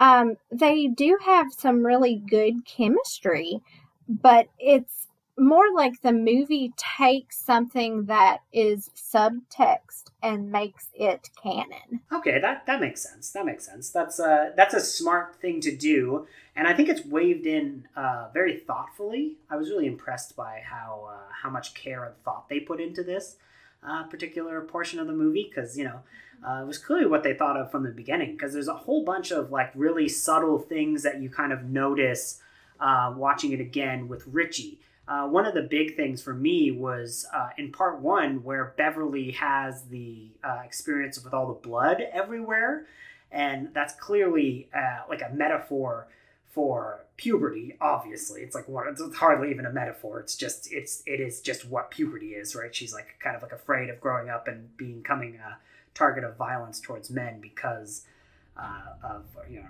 her maturity, uh, and that is a very seminal moment for the gang and Beverly. Um, and Richie is not part of that. Richie is watching. Richie's like kind of you know he is he's kind of removed from that that element and i thought that was kind of like a subtle little hint and then there's all the costuming and it was really well done It was really well done because I, I kind of I thought about it this how Richie makes all those sex jokes too. It's almost like it's almost like a subtle hint that he's he's coming into his sexuality, but he's uncomfortable with it too. Yeah, that's that's that's very true. And I think there's also that really telling moment where um, he he pretty much just flat out says, "I don't write my own jokes." Right? There's that really small moment in this movie where he admits that he did not write his jokes. So he's making those sex jokes as a kid, but like even like you know as it gets further into adulthood, uh, those are not clearly experiences that he's actually having. So other people are writing that for him. Yep. He uh yeah, and it's just it's very it's very sad in a way because you in the first one you get you kind of see those those little hints of uh him repressing himself and then they fully bring that to the forefront in the second one because he has to face it as an adult Yeah, yeah. What what did you think of all those little vignettes in particular about them kind of each tackling uh, very specific moments of their childhood and trauma? And you know, just talk if you had any favorites of those and any that you think maybe could have had more to it. I know people are very divided on those. I love them. I think it was necessary. It was 100% necessary because they had to remember. And it was also, it gave more depth to the character. There were some beautiful character moments. I wish Mike had actually had his. Again, back to Mike. I wish he had gotten his. But I love Richie's because you see so much of his struggle as a young gay man and just it's just him and the arcade just breaks my heart. You can't not feel for him. And then finn wolfhard's doing just some amazing stuff with his face during that too. And that just breaks my heart. And then bill hader is just taking up what finn's laid down and just running with it beautifully. I love the paul bunyan scene. Love it it's from the book.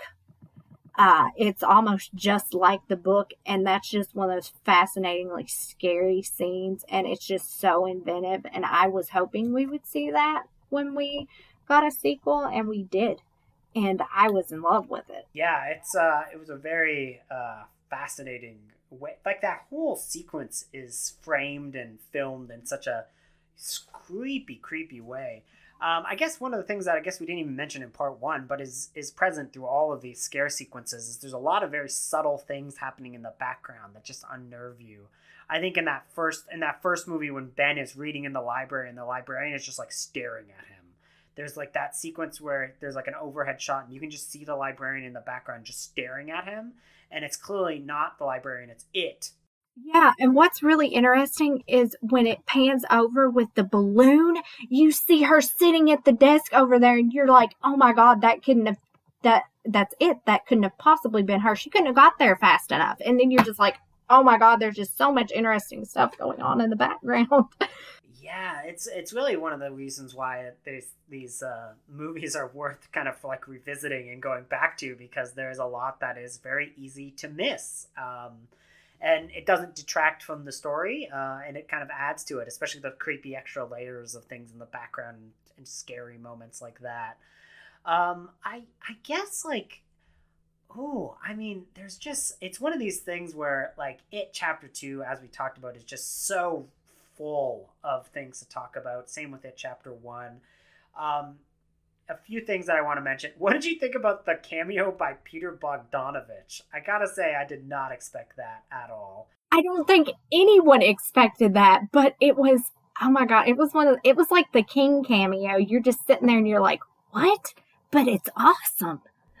yeah, it was great. It was great. But I, I was, I was just like, I don't think I've seen Peter Bogdanovich cameo in things before. Like this is not like a thing that I see him do. The power of it, the power, the power of it. That's just basically all you can say. It's like, oh my gosh, how did they pull any of this off? I mean, it's ambitious, all of it, and then you get these just like weird niche cameos and they're brilliant. You know, I guess we, we didn't really talk about how kind of insane it is to a degree that Andy Muschietti got such a big movie to helm, right? Like he had only done Mama before the, like and um, there was a few uh, it looks like there was a few movies that he did in his uh, initial language like uh, in his home country. Mm-hmm um, but like this is a huge movie to take on. Yeah. Um, and it's really um, and he did it so well. And like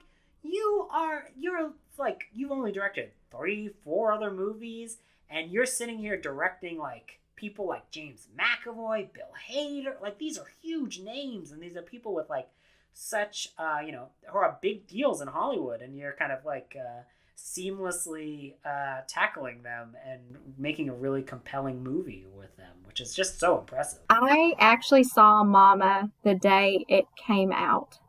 Um, so Andy has kind of been really close to my heart. I loved Mama. I thought it was this beautiful uh, riff off of like old school gothic ghost stories and i was a i was already a huge fan of jessica chastain. So like jessica chastain in a horror movie uh produced by guillermo del toro i was like this is heaven and i think that's a very underrated film and uh just i think it's it is a logical progression of the empathy in mama you know that's you know that's a good point. That's a good point. Like it's it actually fits right in with his uh with his wheelhouse. And so much so that like you know he's supposed to direct the next flash movie and i'm just like i don't you know like he's so interesting. Can we not put him on a superhero movie?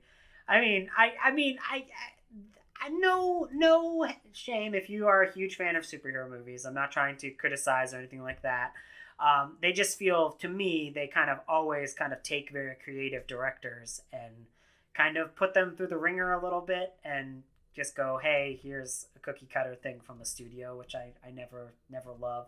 Although if anyone it is uh, warner brothers so warner brothers does uh, normally give a little bit. I was wanting i was like when are we getting the next andy muschietti horror movie? I was like i'm ready for more and, and, then it was kind of disappointing. It's like, oh, he's doing the Flash. I was like, oh, okay, thanks.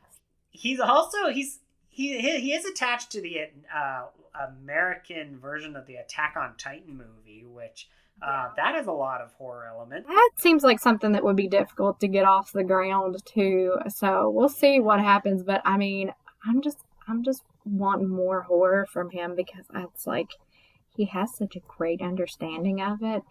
And like any director that can like direct children with such ease is like absolutely amazing to me. And he's him and Mike Flanagan and Jennifer Kent are like the three that come to mind when it comes to directors that can direct children like nobody's business.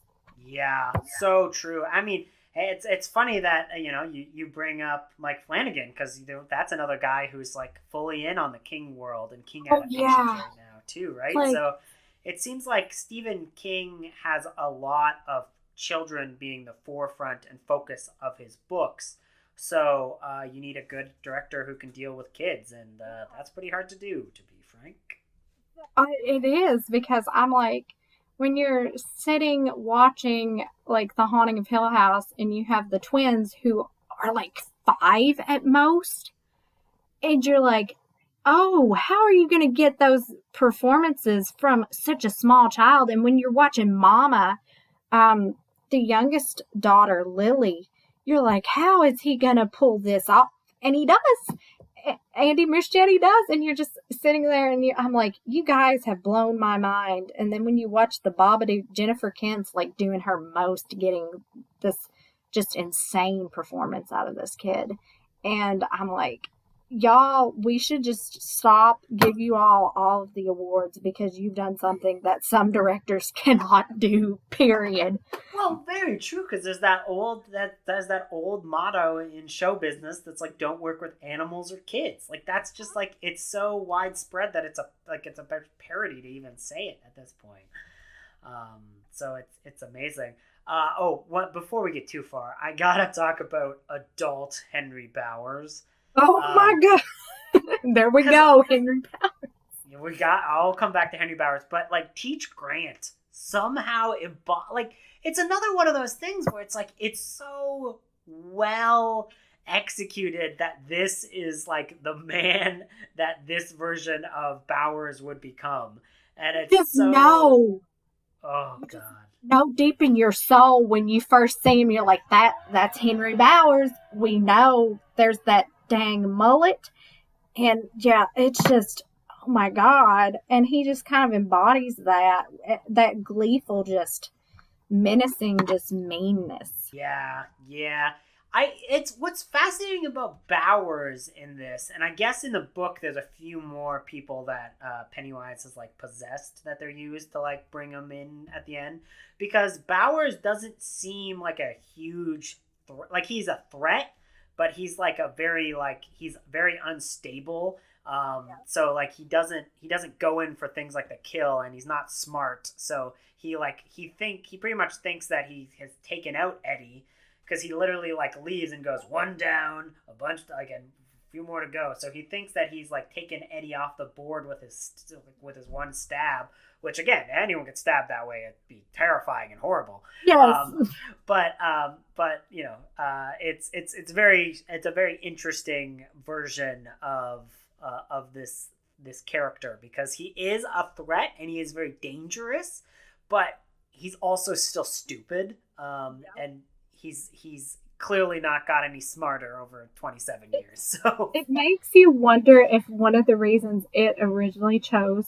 Henry Bowers to help in the even as when they're children is because he's not as intelligent and it, it could make you know swaying him a lot easier. Yeah, yeah. It's it's one of those things where uh, you know, like there's a big theme in in this entire uh, story where it's basically like, yeah, it's really easy to control the hateful because it's really easy just to twist the right buttons and to just kind of um, you know, it's it's very easy to flame hate. It's it's difficult to uh, flame love because there is so much hate, and that's really what uh, what this whole thing is about is just like the difficulty of friendship and holding on to things and what you should hold on to and uh, yeah it's much easier to flame the hate. And you see that throughout the little snippets of history where like you were mentioning about you know the like the Derry's version of the KKK taking out that nightclub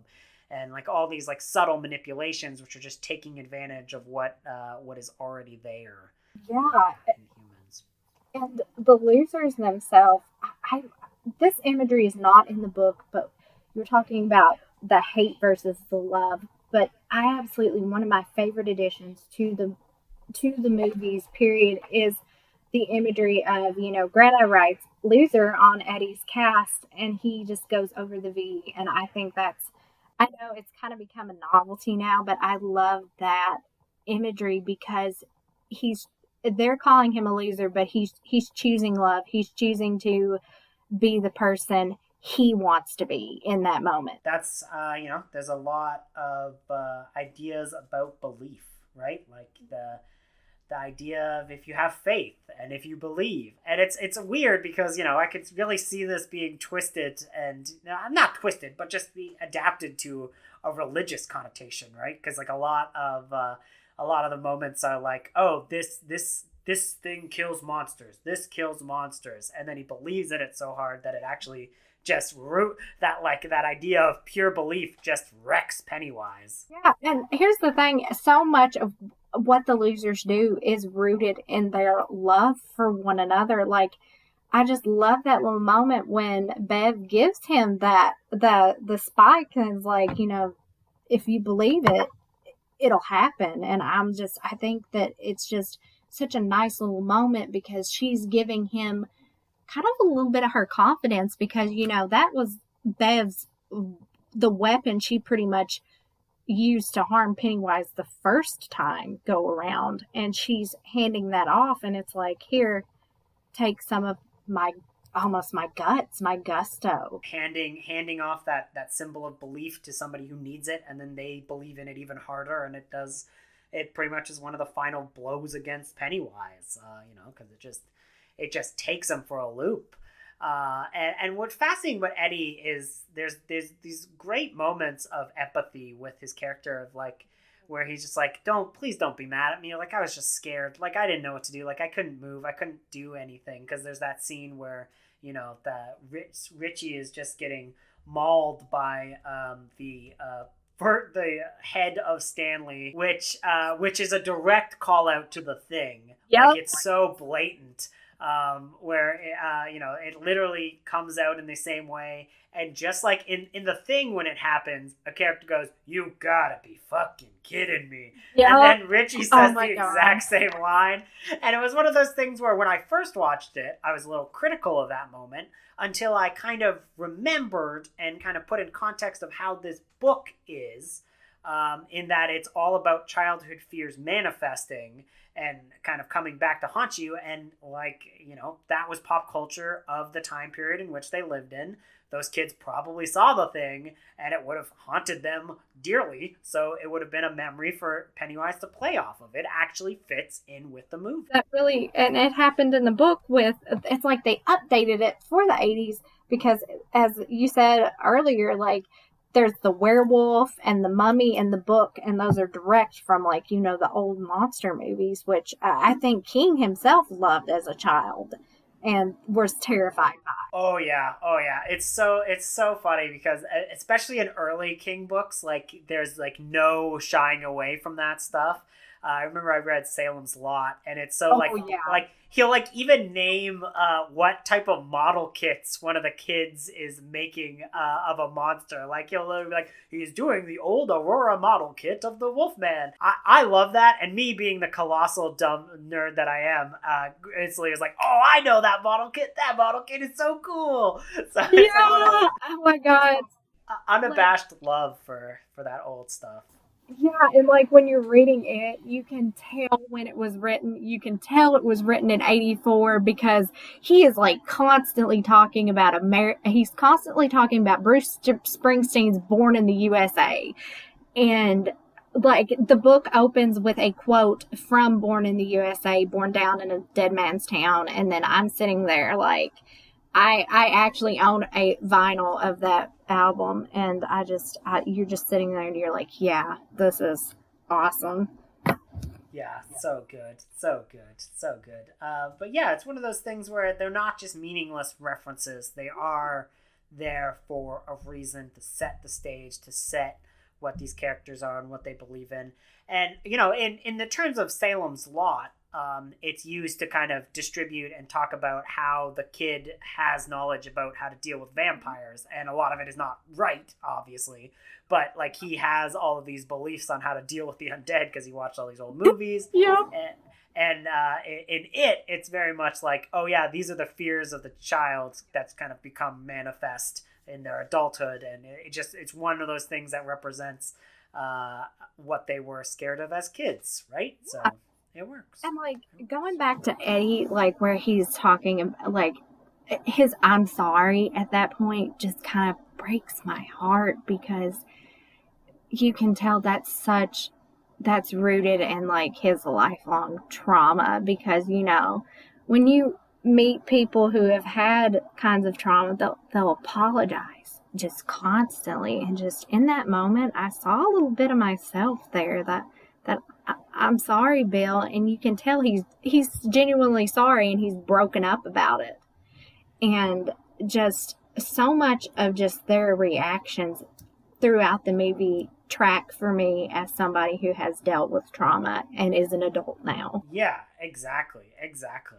It's uh, it, it is all at the service of the story, um, and you know, there's a lot of uh, you know movies and TV shows that will kind of heap in references to things, and it won't have any meaning, and it'll just be like a meaningless meaningless thing. And everything is so connected here that it all kind of goes back to you know he was unable to like eddie kind of learns from his experiences. Like the one of the biggest uh, end things that he pretty much tells everyone about is that he almost killed it himself when he was Yeah. fighting the leper like and he had just kind of like uh, I, I don't know if it's supposed to be a leper um It is.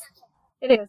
Okay. Um, and it's supposed to like represent his like fear of germs and disease, but like he almost killed it by just like finally like overcoming his own fear about it and fighting back against it and like he literally wrapped his hands and was choking it and because he believed so hard in what he was doing in that moment uh, he almost killed it himself and that's like a crazy uh, crazy cool reveal um, and it really helps to kind of like finalize and, and give more credence to that final moment of them just like believing so hard that he is not as scary or as important as he believes and you know and, and taking that power away from him which is which is amazing I, I I totally agree with that. And I often I think about how not only the leper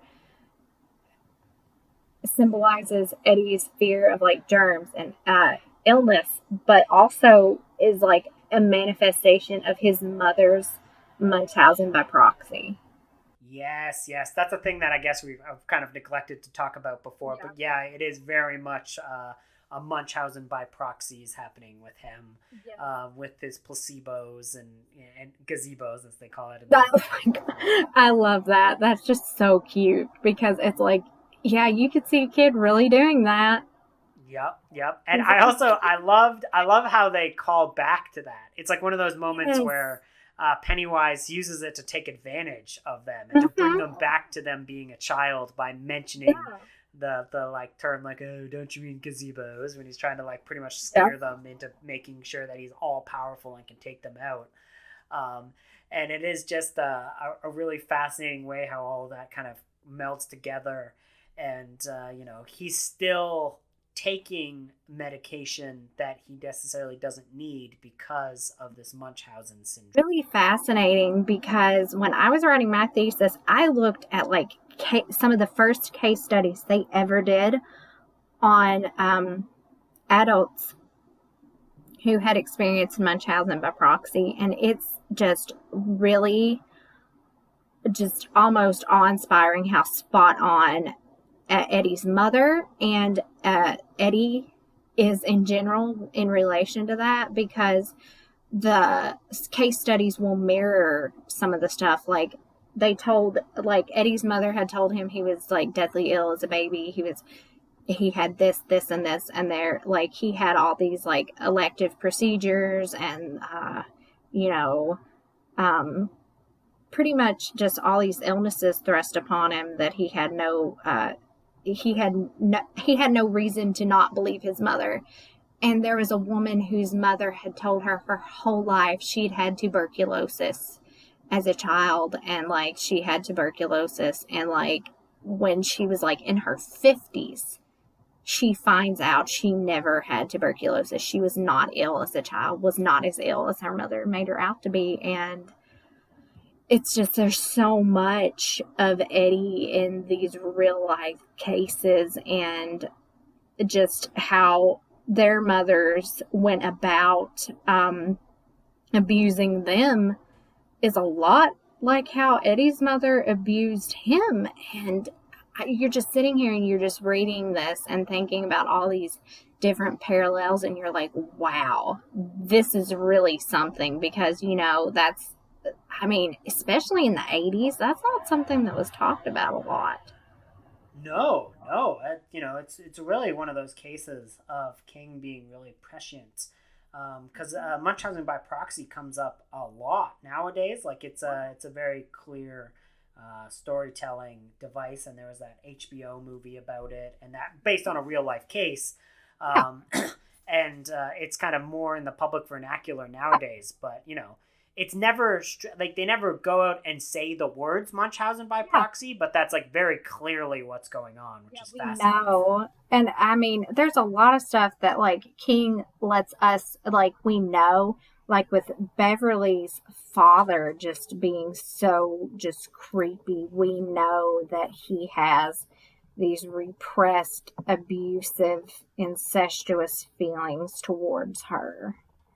And Yeah, he yeah. never really comes out and fully says it and you're just sitting there and you're like i feel dirty just knowing this and poor bev is so young that it kind of goes over her head at that point but not completely she knows something isn't right Yeah, definitely, definitely. It's uh oh god, that is a that is a tough.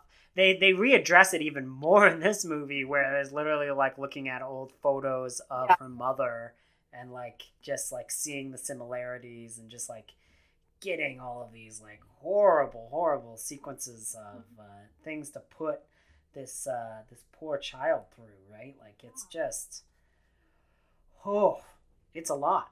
It's a lot. I remember just that scene in the movie where she just starts just chopping at her hair. And you know, you're just sitting there and you just, I just felt like tears just start coming, just pouring down my cheeks because that's just such, it's a powerful moment, but it's also such a depressing moment. Yeah, yeah, and it's it. Uh, I and I guess there's a lot made of Beverly and her hair, right? Because like you know the like your Yeah. hair is like winter fire, and like the idea that like she can get two very different compliments, um, and they have two very different meanings, right? Like there's a much deeper, horrifying meaning behind what her father says about it um, but she can take some compliments to it to heart in a way but it's also like she left it like she had an emotional like she had a brief moment of happiness when she read the poem and she thought she knew what was going on but at the end of the day when she finally escaped the town she left it there Yeah. And the thing is, it's a it's an interesting juxtaposition because it's two different looks. Looking at it, it's two different examples of masculinity. Beverly's Right, father is obviously toxic, and then you have Ben, even as a child. It's a very healthy kind of masculinity because he doesn't want recognition even for that poem. He just wants Bev to feel good about herself. He wants to make her smile. It's it's like it has nothing to do with him. It's even in the book. Let me see if I can find this real quick because this part is it just sticks in my head because of just there's poor like Ben is feeling some really adult feelings. Right, right. As as you as you're looking for that, and as you're looking for that, I just want to say, like, King has been talking about toxic masculinity for a long time, but they just haven't put the words in. I remember experiencing Christine and like you know getting into that story, and that story is textbook toxic masculinity. Oh and, like, yeah. you and and it's so it's such a good uh, version of talking about how this idealized nature of this 50s muscle car and this way that you you would act when you're in the, in this time period and how you're supposed to act as a man and and how it just basically destroys everyone around you because you have such a toxic viewpoint of what it means to be a male and and like you know twisted view of it I have I have actually have two little parts. Like there's this cute little moment where Ben's just sitting in the park and every once in a while he'll whisper like "I love Beverly Marsh," and sometimes under his breath he'll whisper like Beverly Hanscom, and I just think that's so cute because that's something that you usually picture a little girls doodling like, "Oh, so and so," like my name, so and so's last name, and then Ben's doing it, and it's just so sweet and innocent. Um, I just I love I love that moment. And um, okay, I found the one uh, where the moment she had taken to speak to him had been a striking moment for Ben. He wanted to mark it in his memory. Probably Beverly had a crush on some bigger boy, a sixth or maybe even seventh grader, and she would think that maybe that boy had sent the haiku. That would make her happy, and so the day she got it would be marked in her memory. And although she would never know it had been Ben Hanscom who marked it for her, that was all right. He would know. Yeah, no, that's a that's a lot deeper than you know. Um, it's and you get like because again, there's so many good facial moments with Ben Yes. between both of these movies that like you kind of get that depth of emotion, but they don't go and say that. So it's a very it's a very interesting way of uh, you know of adapting uh, a book, which is a very cerebral experience where the, you really get into the heads of all these characters and get to know all their emotions, you get to know all their feelings, you get to know what drives them, and to adapt that into a movie and do it so deftly, where like yes, I can actually see all that there. It's just not said, which is just a which is a really uh, props to uh, Muschietti because that's not easy at all. that moment, like speaking of Ben and just my absolute heartbreak, he, even as an adult, you're like, he's still, he never lost his sweetness.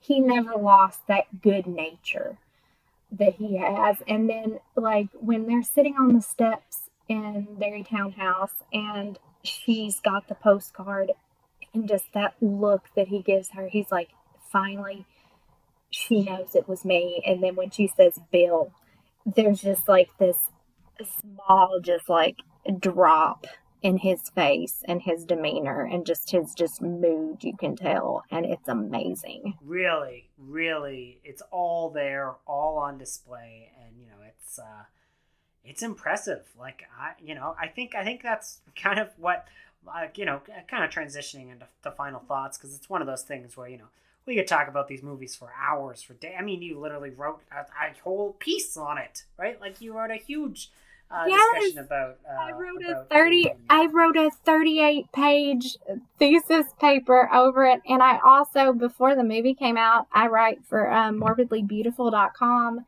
and like uh, morbidly beautiful horror and it um I did like little sections like little rundowns of each character before that leading up to the movie was released. So I've written a lot about these characters and I could write even more and probably will write more in the future. Uh gosh, there's just there's so many layers to each one of them, and I I mean, I'm so in love with these characters that honestly, I know there's been talk of an extended version, an extended cut that's both movies together with like extra scenes and stuff. I was like, I would watch six hours of these characters. I mean, if you just wanted to show like uh show me like I don't know, just their minutiae of just going through their day, all the mundane stuff. I, I watch it because they're that interesting. Yeah, no, that's true. I, honestly, I think so. You know, I think that's coming soon. I think I think they're gonna drop that. I think it's gonna be a surprise drop soon. Um, I- you know, And honestly, I think we need it. Like, we need that pick me up. Dang it. As 2020 has been bad enough as it is, we need the pick me up of the extended cut. right? And what I, I totally agree. And one of the reasons why I think it's coming soon um, is, uh, you know, full disclosure, we're recording this episode a bit in advance of October. But you can't right now. You cannot even rent these movies, at least in Canada, on any digital platform until September first. For some reason. That's weird. Yeah, I I, also, one of the I had first to buy things this. Uh, one of the first things I looked at when I got my Blu-ray was if there was deleted scenes, and there wasn't. So that also made me think there was pl- because the first one has deleted scenes on it. And I was like, hmm, is there a reason why those deleted scenes aren't on there? Because they did wind up incorporating one of the uh, scenes that had got on the cutting room floor in the second one, Stan's bar mitzvah. And so now I'm just like, okay, they're planning something. Right, and I think I think maybe by the time it come by the time this episode's released, there might be a bigger. Oh my god, we could do honestly a follow up if they do that. Oh, yeah. like, Oh yeah, I would be I would be very interested in doing a follow up. Uh, You know, just to kind of address like what it what it looks like as as one complete picture. Because you know they they always talk about this for movies that have like parts one and parts two, and I think this is one of the wo- few movies where I actually think that it would work as one Yeah. big long movie. I think Um, honestly, I think a cut, a, like a super cut of this, would actually fix a lot of the issues that people had with chapter two. I think Yeah. that some of the pacing issues and stuff and everything would make more sense in the context of a super cut. And I think that I think that a super cut would generally be even better received. Yeah, I bet you. I bet you that's true. And I mean, uh, what better time to release it than you know in the fall season, gearing up to Halloween, a Halloween which is going to be marred with a you know a, not as much celebration as normal. Yeah, I own both Blu-rays and stuff, but like if you don't think that I like wouldn't pre-order and like throw like an insane amount of money at a uh extended cut right now, I mean I mean that's probably just me telling on myself about how crazy I am over it and the just the characters and the world, but I'm like, yeah, I would just like drop everything and be like, "Hey, the extended cut, I need this. I need this in my life." Exactly, exactly. I, you know, I, I generally I feel the same way, and I, you know, before we wa- rewatching uh, it chapter two, I probably would not have said that. So, you know, um, I I'm really glad that you know I you know I had this excuse to revisit this movie and kind of give it a better uh, better shake and a better rundown, and uh, you know give it the respect it deserves because this is a really good movie. It's amazing how sometimes a second watch will I will improve your opinion, or you'll be like, "This doesn't hold up at all." And I was like, "This is a movie that I think gets better every time I watch it." And I was like, "Anybody who doesn't it, like, if anybody's listening to this and you weren't big on it, chapter two, at the beginning, go back and watch it now.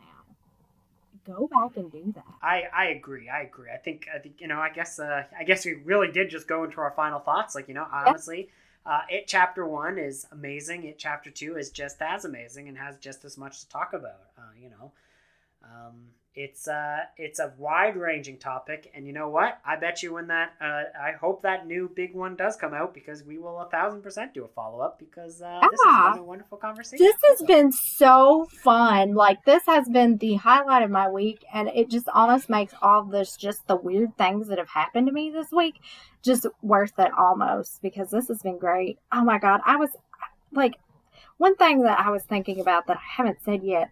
They're talking about how it's just not as charming when they're adults, and I'm like, honey, you're speaking about this as an adult. You should know it's not going to be as charming because I was like, you know what? it reminds me chapter two and just them as adults reminds me of a john mulaney quote where it's like this might as well happen because adulthood's already just so gd weird Yeah, no, I, you know what? That's that that's totally fair, and I'm and it's just uh, it's a weird uh, weird thing that you just have to deal with. Uh, is that yeah, things are not going to be as charming when you're adult because the the a lot of the mysticism of the world is gone, and uh, you become a little jaded, right? Like that's kind of that's kind of what happens. Yeah, i kept just sitting there and i was like this is that i was like chapter two is that john mulaney quote personified because it's like this might as well happen exactly. God, I feel like that would be my response if Mike Hanlon had called me. I'd be like, well, you know, might as well. Might as well. Might as Yeah. well. Adulthood's just already so just absurdly weird. Just go ahead.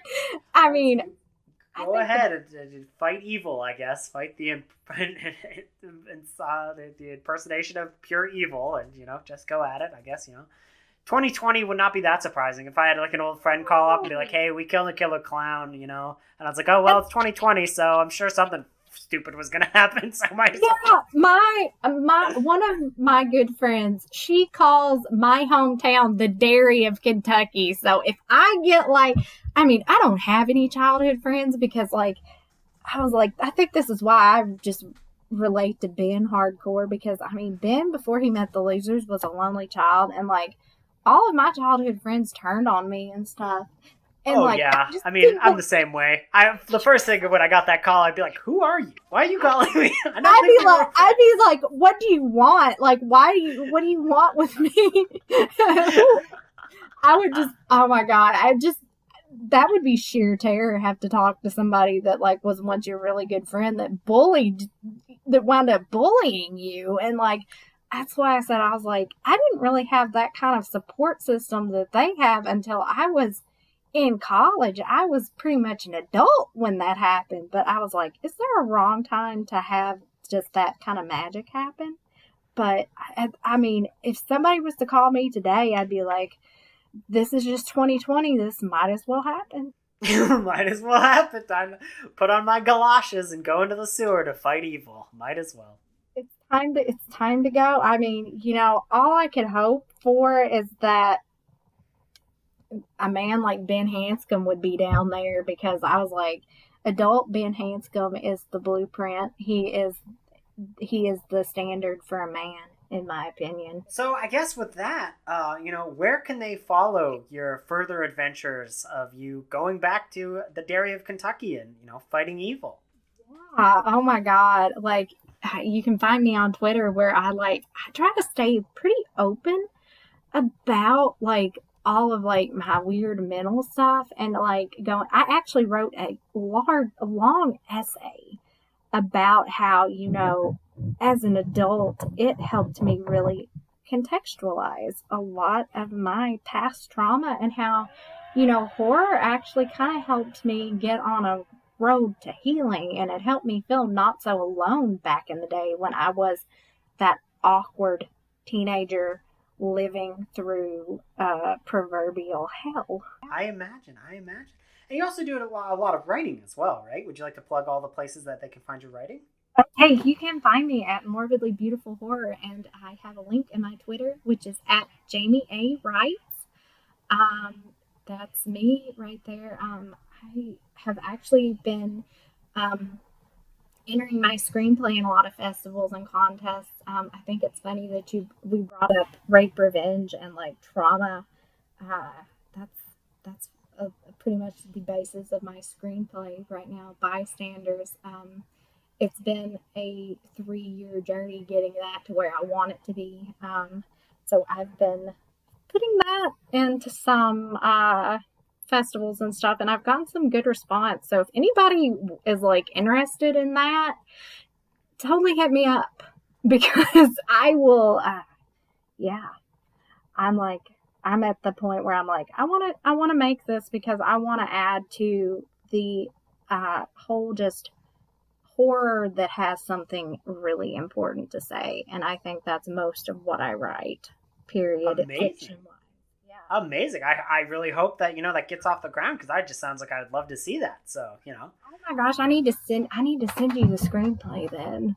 Just Oh, that, I, you know what? That would be amazing. Look, that sounds that sounds amazing. So I guess I'd I love to hear your thoughts on that because I was like, I wanted to do my own twist on that genre, that little subgenre, and just introduce some really interesting characters into horror that are just innately my own.